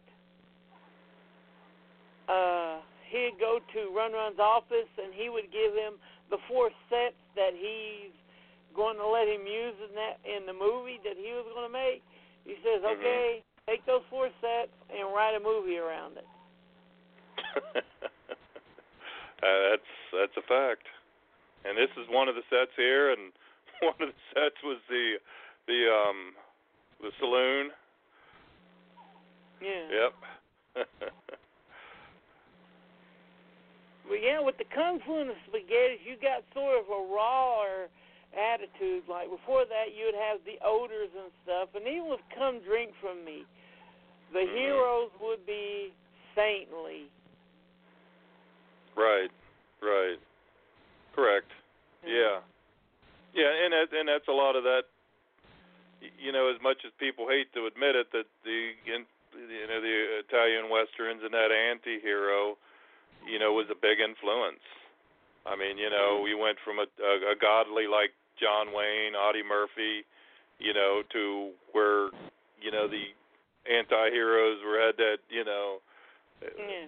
they weren't always the best of people, you know, and I think, you know, but, you know, like in these films, you know, the same thing again, you know, they they they were kind of edgy to a point that the you know the hero was a little bit edgy on them. They weren't that Yeah. atypical You hero. went from uh, the paraphrase you you went from the John Wayne and the and the Goody Goody to Toshiro Mifune and Yojimbo and Sanjuro. Right, right. Yeah. And and you know, I mean and I am not dissing John Wayne. I am a huge John Wayne fan, but you know, if you look at the film yeah, if you look at a film like to me his best film is The Searchers. And and that when he plays a bastard in it. You know what I'm saying? Yeah, I so fought with my dad over the search. Yeah. I'm like, man, John Wayne plays a no good, dirty, racist son of a bitch in the he searchers. does. And my dad's like, no, it's John Wayne. He never played the bad guy. right, right. You're right. Yes, I love that film, and it's Yeah, You once know- we only hit over here and the Wild Bunch, mhm. the immoral hero really took hold. Yeah, yeah. Well, it was the '60s. You know, it was a perfect and it was a ripe time for it. You know, where they were leaving that '50s mentality behind and, and moving into a, you know, into the '60s, and especially the later as the '60s went along. Yeah, I think Sam Fuller put it the best. He said, "You go to the movie and the guy's a no good, dirty son of a bitch, but he's our no good, dirty son of a bitch." right, right. That's classic, for sure. but you know, I mean, you know, it's to me. There's so much to be, you, you know, th- these Shaw Brother films. I mean, I'm infatuated with them. I'm obsessed with them. You know, Yeah. but uh, you know, to me, there's I can't really tell you a lot of bad ones. You know, and I've seen a lot of them. Some of them might be a little, you know, marginal, average at best. But but, but you know, you don't see a lot of shitty, shitty, shitty Shaw Brother films, which is pretty amazing considering how many they pumped out. Well, they had uh, some of the best directors, best cameramen, best. Crew, You know. correct? Yeah, I could You're talk right. all night like best cameraman, best scripts, you know. right. And once you got to learn every inch of the set, damn.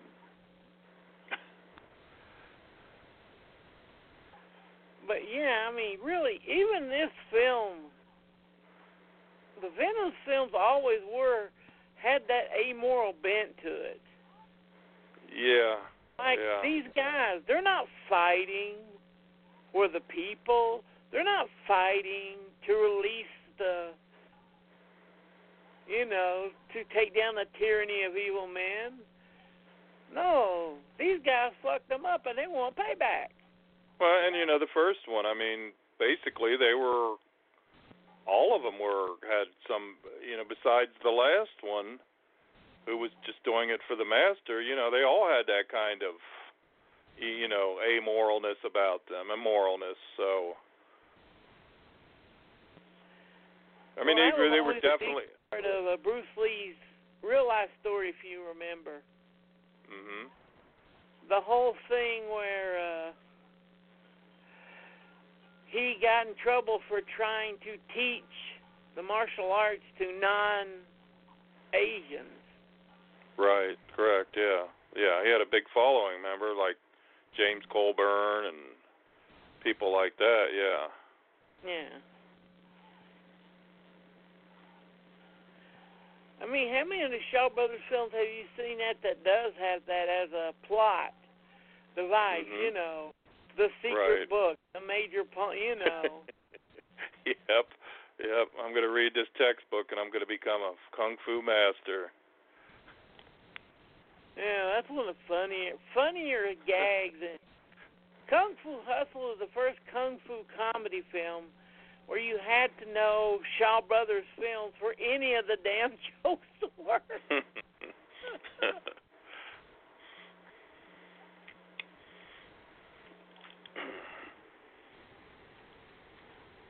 and I love it. Badass fights all the way. No let up. Just 90, 95 minutes of just pure ass whipping.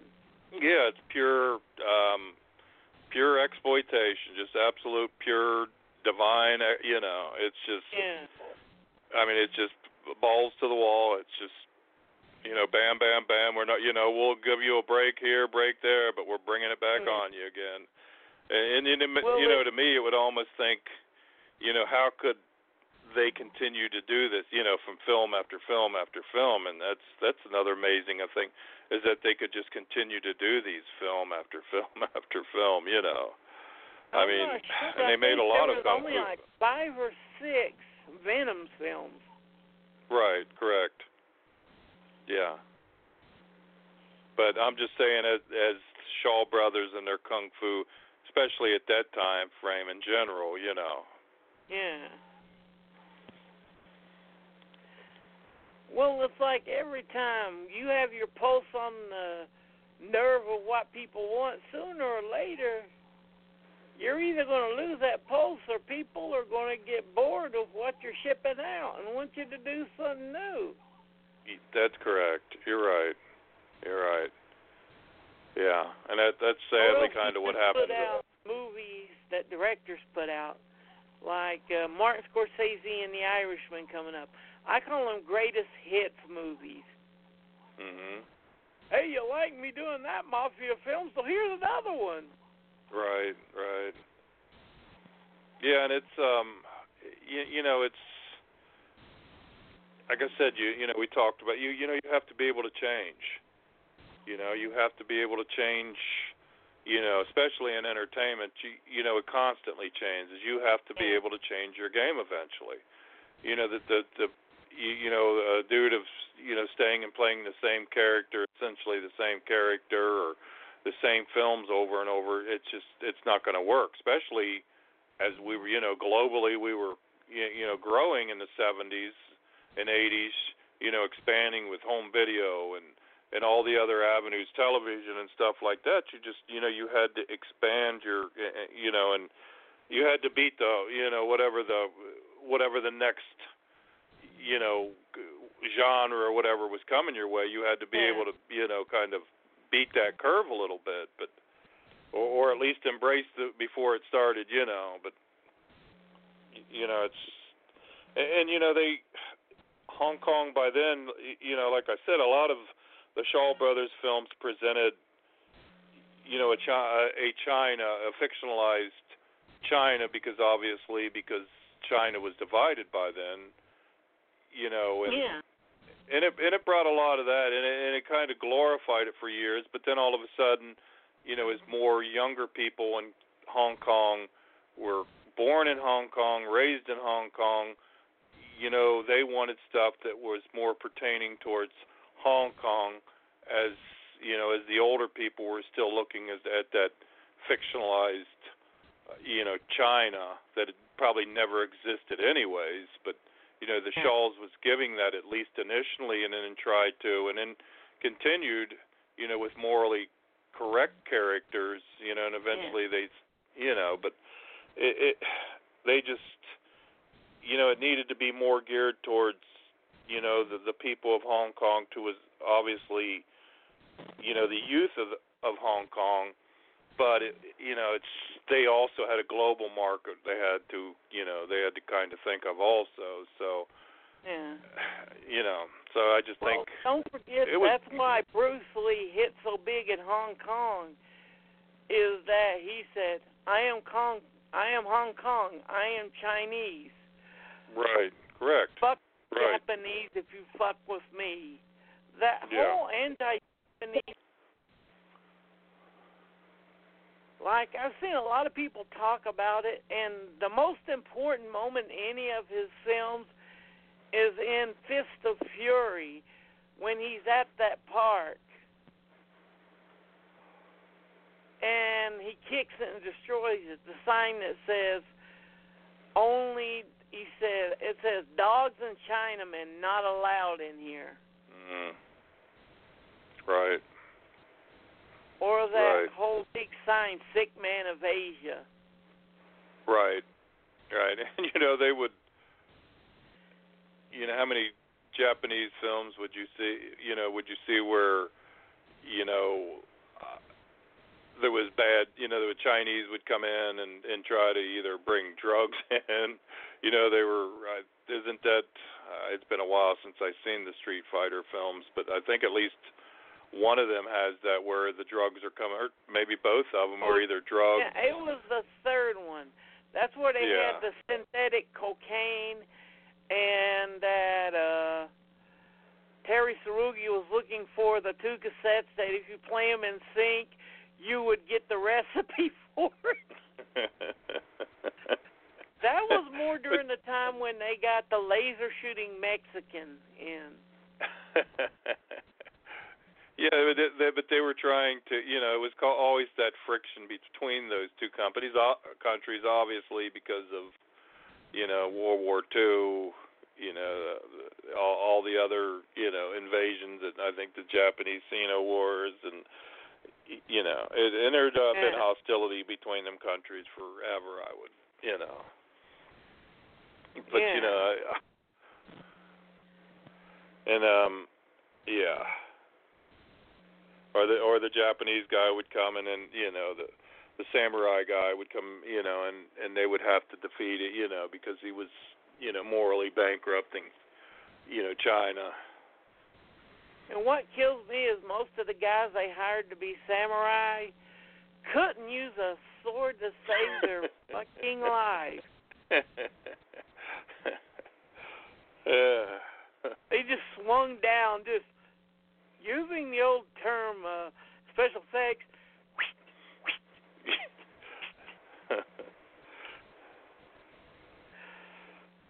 But yeah, this in the runs, the five films we picked as most popular are the ones that really are the most unique ones. I mean, Come Drink with Me, uh, uh, King Boxer, Five Fingers of Death, right one armed swordsman One Armed Swordsman, uh, Venoms. I mean, it really shows that if they wanted to, they could change. I mean, they should have let uh, change Chang Cheh off his leash more. I agree. I agree. I, I you, you know, and every once in a while, you know, you you formula, formula, formula, formula, but then you'll then you'll stumble onto some of the like this film. You know, where it's still formula to a point, but it's it's over the top formula. Uh, a film like Killer Snakes, which is just, you know, if people haven't seen it, is just an amazingly. Whew, how do you even describe that film? It is a gut wrenching depravity. You know, it's But when they would let these when they would go outside of the box a little bit, they could produce these films that were just absolutely amazing, you know, but And The Boxer's Omen, which is the only movie I've Right. ever seen where if you're bored with it, just wait five minutes, you'll watch another entirely different movie. yeah, you know, I mean, and when they and uh, honestly, I mean, I've seen a lot of their horror films. I love their horror films, you know, because you know, they would a lot of the horror films they would do contemporary they were contemporary settings, but of course they were using Asian folk, folklore, Asian tales, which Yeah. to me is a wonderful mix. You know, the green uh not green slime, uh shit, um I can't remember which what what the hell you know, but black magic wand. Yeah, Black Magic Two. Um, yeah. You know, some of the other ones where they used the contemporary settings. You know, and uh, Hex. Um, come well, no, come haunt with me was a. Um, but but you know where they could Return of the Dead, the ghost stories, and just films that where they could, you know, where they used a contemporary. Because I am absolutely love Asian, you know, um, folk tales, mythology. So I mean, to me that that was, you know, the best of both worlds there. Yeah. And they did a Well, lot, and they were excellent. you're having uh, trouble writing about Ghost Story of Yotsuya. Mhm. Every one of the ghosts has radiation burns on it. Right, right. A- a- a- And you know the thing with one thing you notice, okay. China went to Japan and they introduced their form of writing. China took a lot of their folk tales and legends, and they, you know, and they were t- to Japan, and vice versa, and all that was shared within a lot of them Asian countries. So, a lot of the folk tales are kind of repetitive. And you know, like China comes Oh, yeah, up with this, you know, uh, Madam Whitesnake, and Yeah. you know, it, it was. But then, it, but then there was also stories by written by Ueda, was um, Tales of Moonlight, and I, I'm not going to get the rest of the title, but but you know, they used a lot. Uh, Lafcadio Hearn, so there was a lot of repetition within, you know, Asian And folk because they, yeah, they yeah, they they shared that knowledge, you know, and it was kind of passed down and passed through, but it was used, you know, from different countries where it was introduced, you know, from and into the different Asian countries. So a lot of it was, you know, whereas it may have been And- written by this one, but it's used again in a you know, in another context in another, you know, in China as opposed to Japan. And special next month, we're, we're pretty much not going to talk about martial arts films. Next month, we're going to do a show on spaghetti westerns. And if his plans, like you said the first, work out the way it does, we're going to have a small trivia contest. And if you get the question right, courtesy of Wildside Radio, you're going to get a copy of that book. Ooh-wee. Wow, that's awesome. I, like I said, I am. I'm. I have everything lined up. I just, you know, I've never worked with. You know, I've got it a template set up. I've got it filled. I'm waiting for a few things. And I've got the account set up. Everything, as long as the feeding it into Kindle works mm-hmm. correctly with you know and I, like i said this is all new to me. So i i see no problem why it won't but that would be the only thing that would even possibly be a you know Yeah. could cause any concern let's put it like that. So And- I, in October, if you don't mind and want to, we can talk about Asian ghost stories movies. ooh wouldn't that be awesome hell hell yeah hell and yeah as you said, you know, making film towards the youth, the biggest hit that come out of the seventies that was really geared toward the youth was Hausu. mm-hmm. It's right a crazy yeah film, but it was not made for the older generation. it's it's a it's a one of a it's you have to say once it is a once in a lifetime Yeah. viewing experience. And I mean, you the director talks about that. Uh, that his daughter come around after House to come out, and he said all of her friends were talking about it. Said they finally made a movie for me. They made a movie for us, the younger generation. and there is such a great great backstory with all Hausu and and the you know and Toho you know and the director coming in you know and it just I mean it's such a great story you know and Toho at that time was struggling financially nobody wanted to mess with it you know they wrote it, and nobody wanted to freaking touch it. So, because everybody thought if I direct this film, uh, you know, that's the end of me. So a lot of them wouldn't touch it. But yeah, that's definitely something. Oh yeah, that sounds wonderful. Yeah, Shin Toho. Now that was Toho. Shin Toho was 50s. Went out in 61, I believe. They were the ones that did the Ghost of Yotsuya in 59 and Yeah, I know. I'm pissed off that Criterion's oh. never put it out. But if you have an extra twenty or thirty dollars laying around, which is how much it costs, and you like Asian ghost stories and you haven't seen any of them, get that set. Which Even one we talking just about? for Goki Battle, Goki. Oh, that. That's. Was that Criterion? That was Criterion. Yeah, it? it's uh when Yeah. horror it it was uh when horror when came to Shak- came to Shochiku. Right. Yes. Yeah. And that was. Uh, was that germicide or insecticide or one of them? And Yeah, insecticide, Living skeleton? germicide, uh, Goki, Goki, body snatcher from hell. that's awesome. That's an awesome movie. Yeah. And and so is the Living Skeleton's a wonderful black and white kind of noirish looking. It's a damn good film. yeah. And it's I- all in there. And thank you for everyone. I mean, 400 episodes. Thank you for Wow. everyone who's helped me out with it, like Mike. Let's see, Mike, Carl, uh, Miss Vicky Love, and also thank you to everyone you guys listen. Mostly you guys, because without you, I would have probably gave up and just go back to bed by now. Four hundred, man. That's that's amazing. That's you really need. That's congratulations, there, brother. Amazing. I couldn't stay with something for four hundred for nothing to save my life. So that that's some determination well, that's why there. I give the show any subject. That's the dangerous part.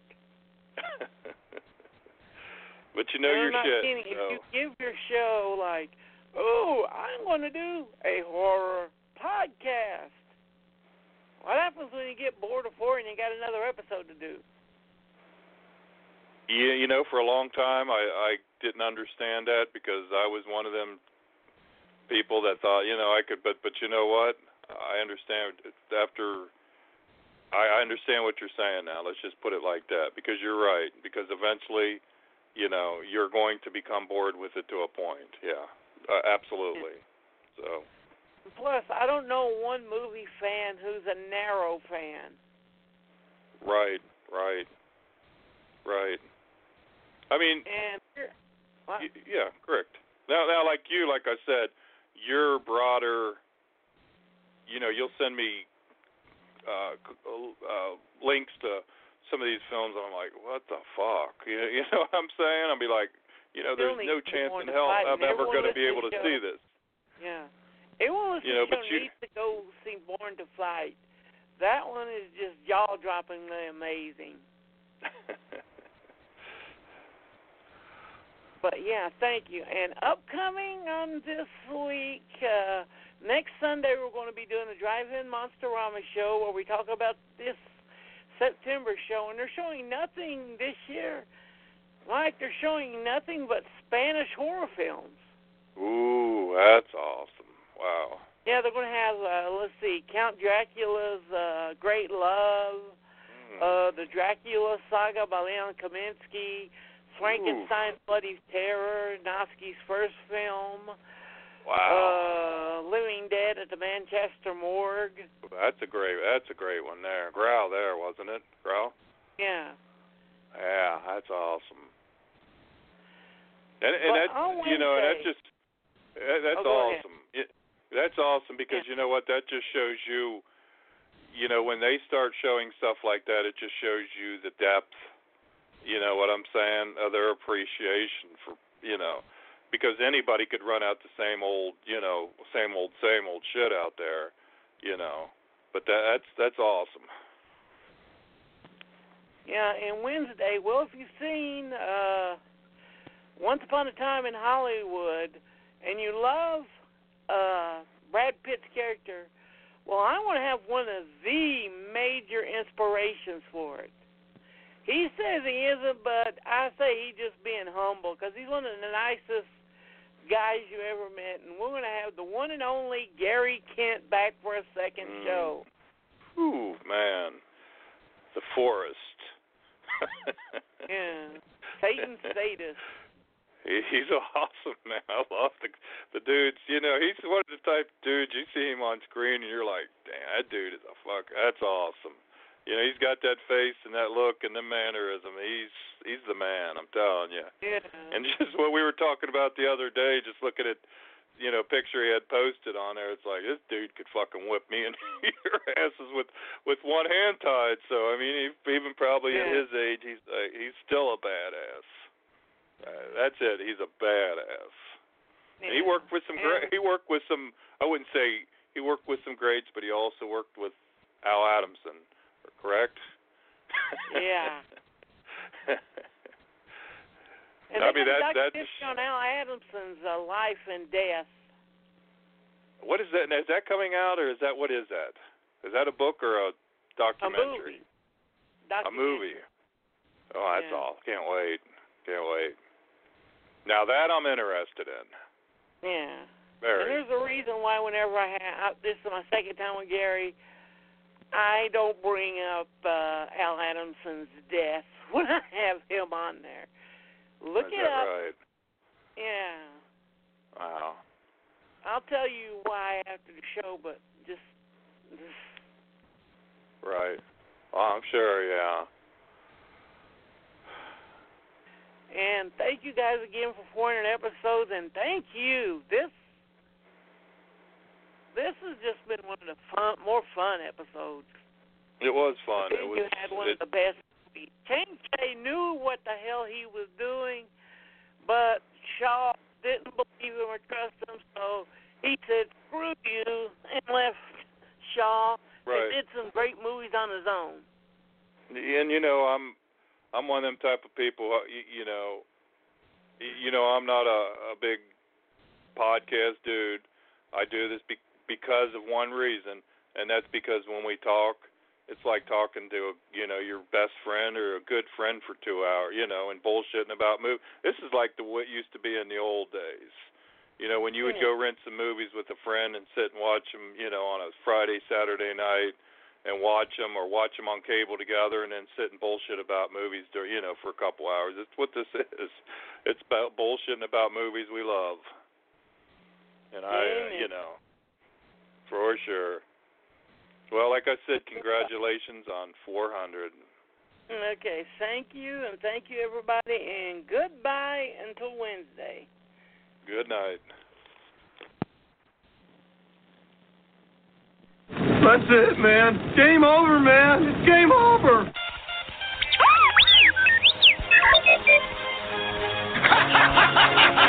Open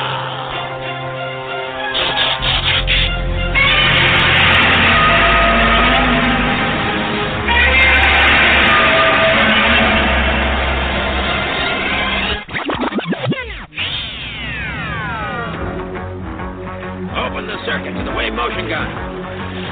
Open the circuit. Gun chamber pressure increases with that cold. All the ship's energy is now in the wave motion gun.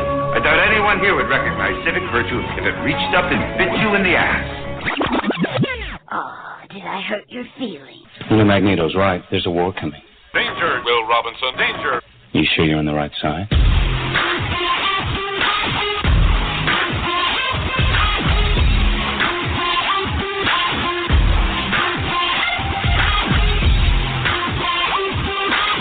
Hasta la vista, baby.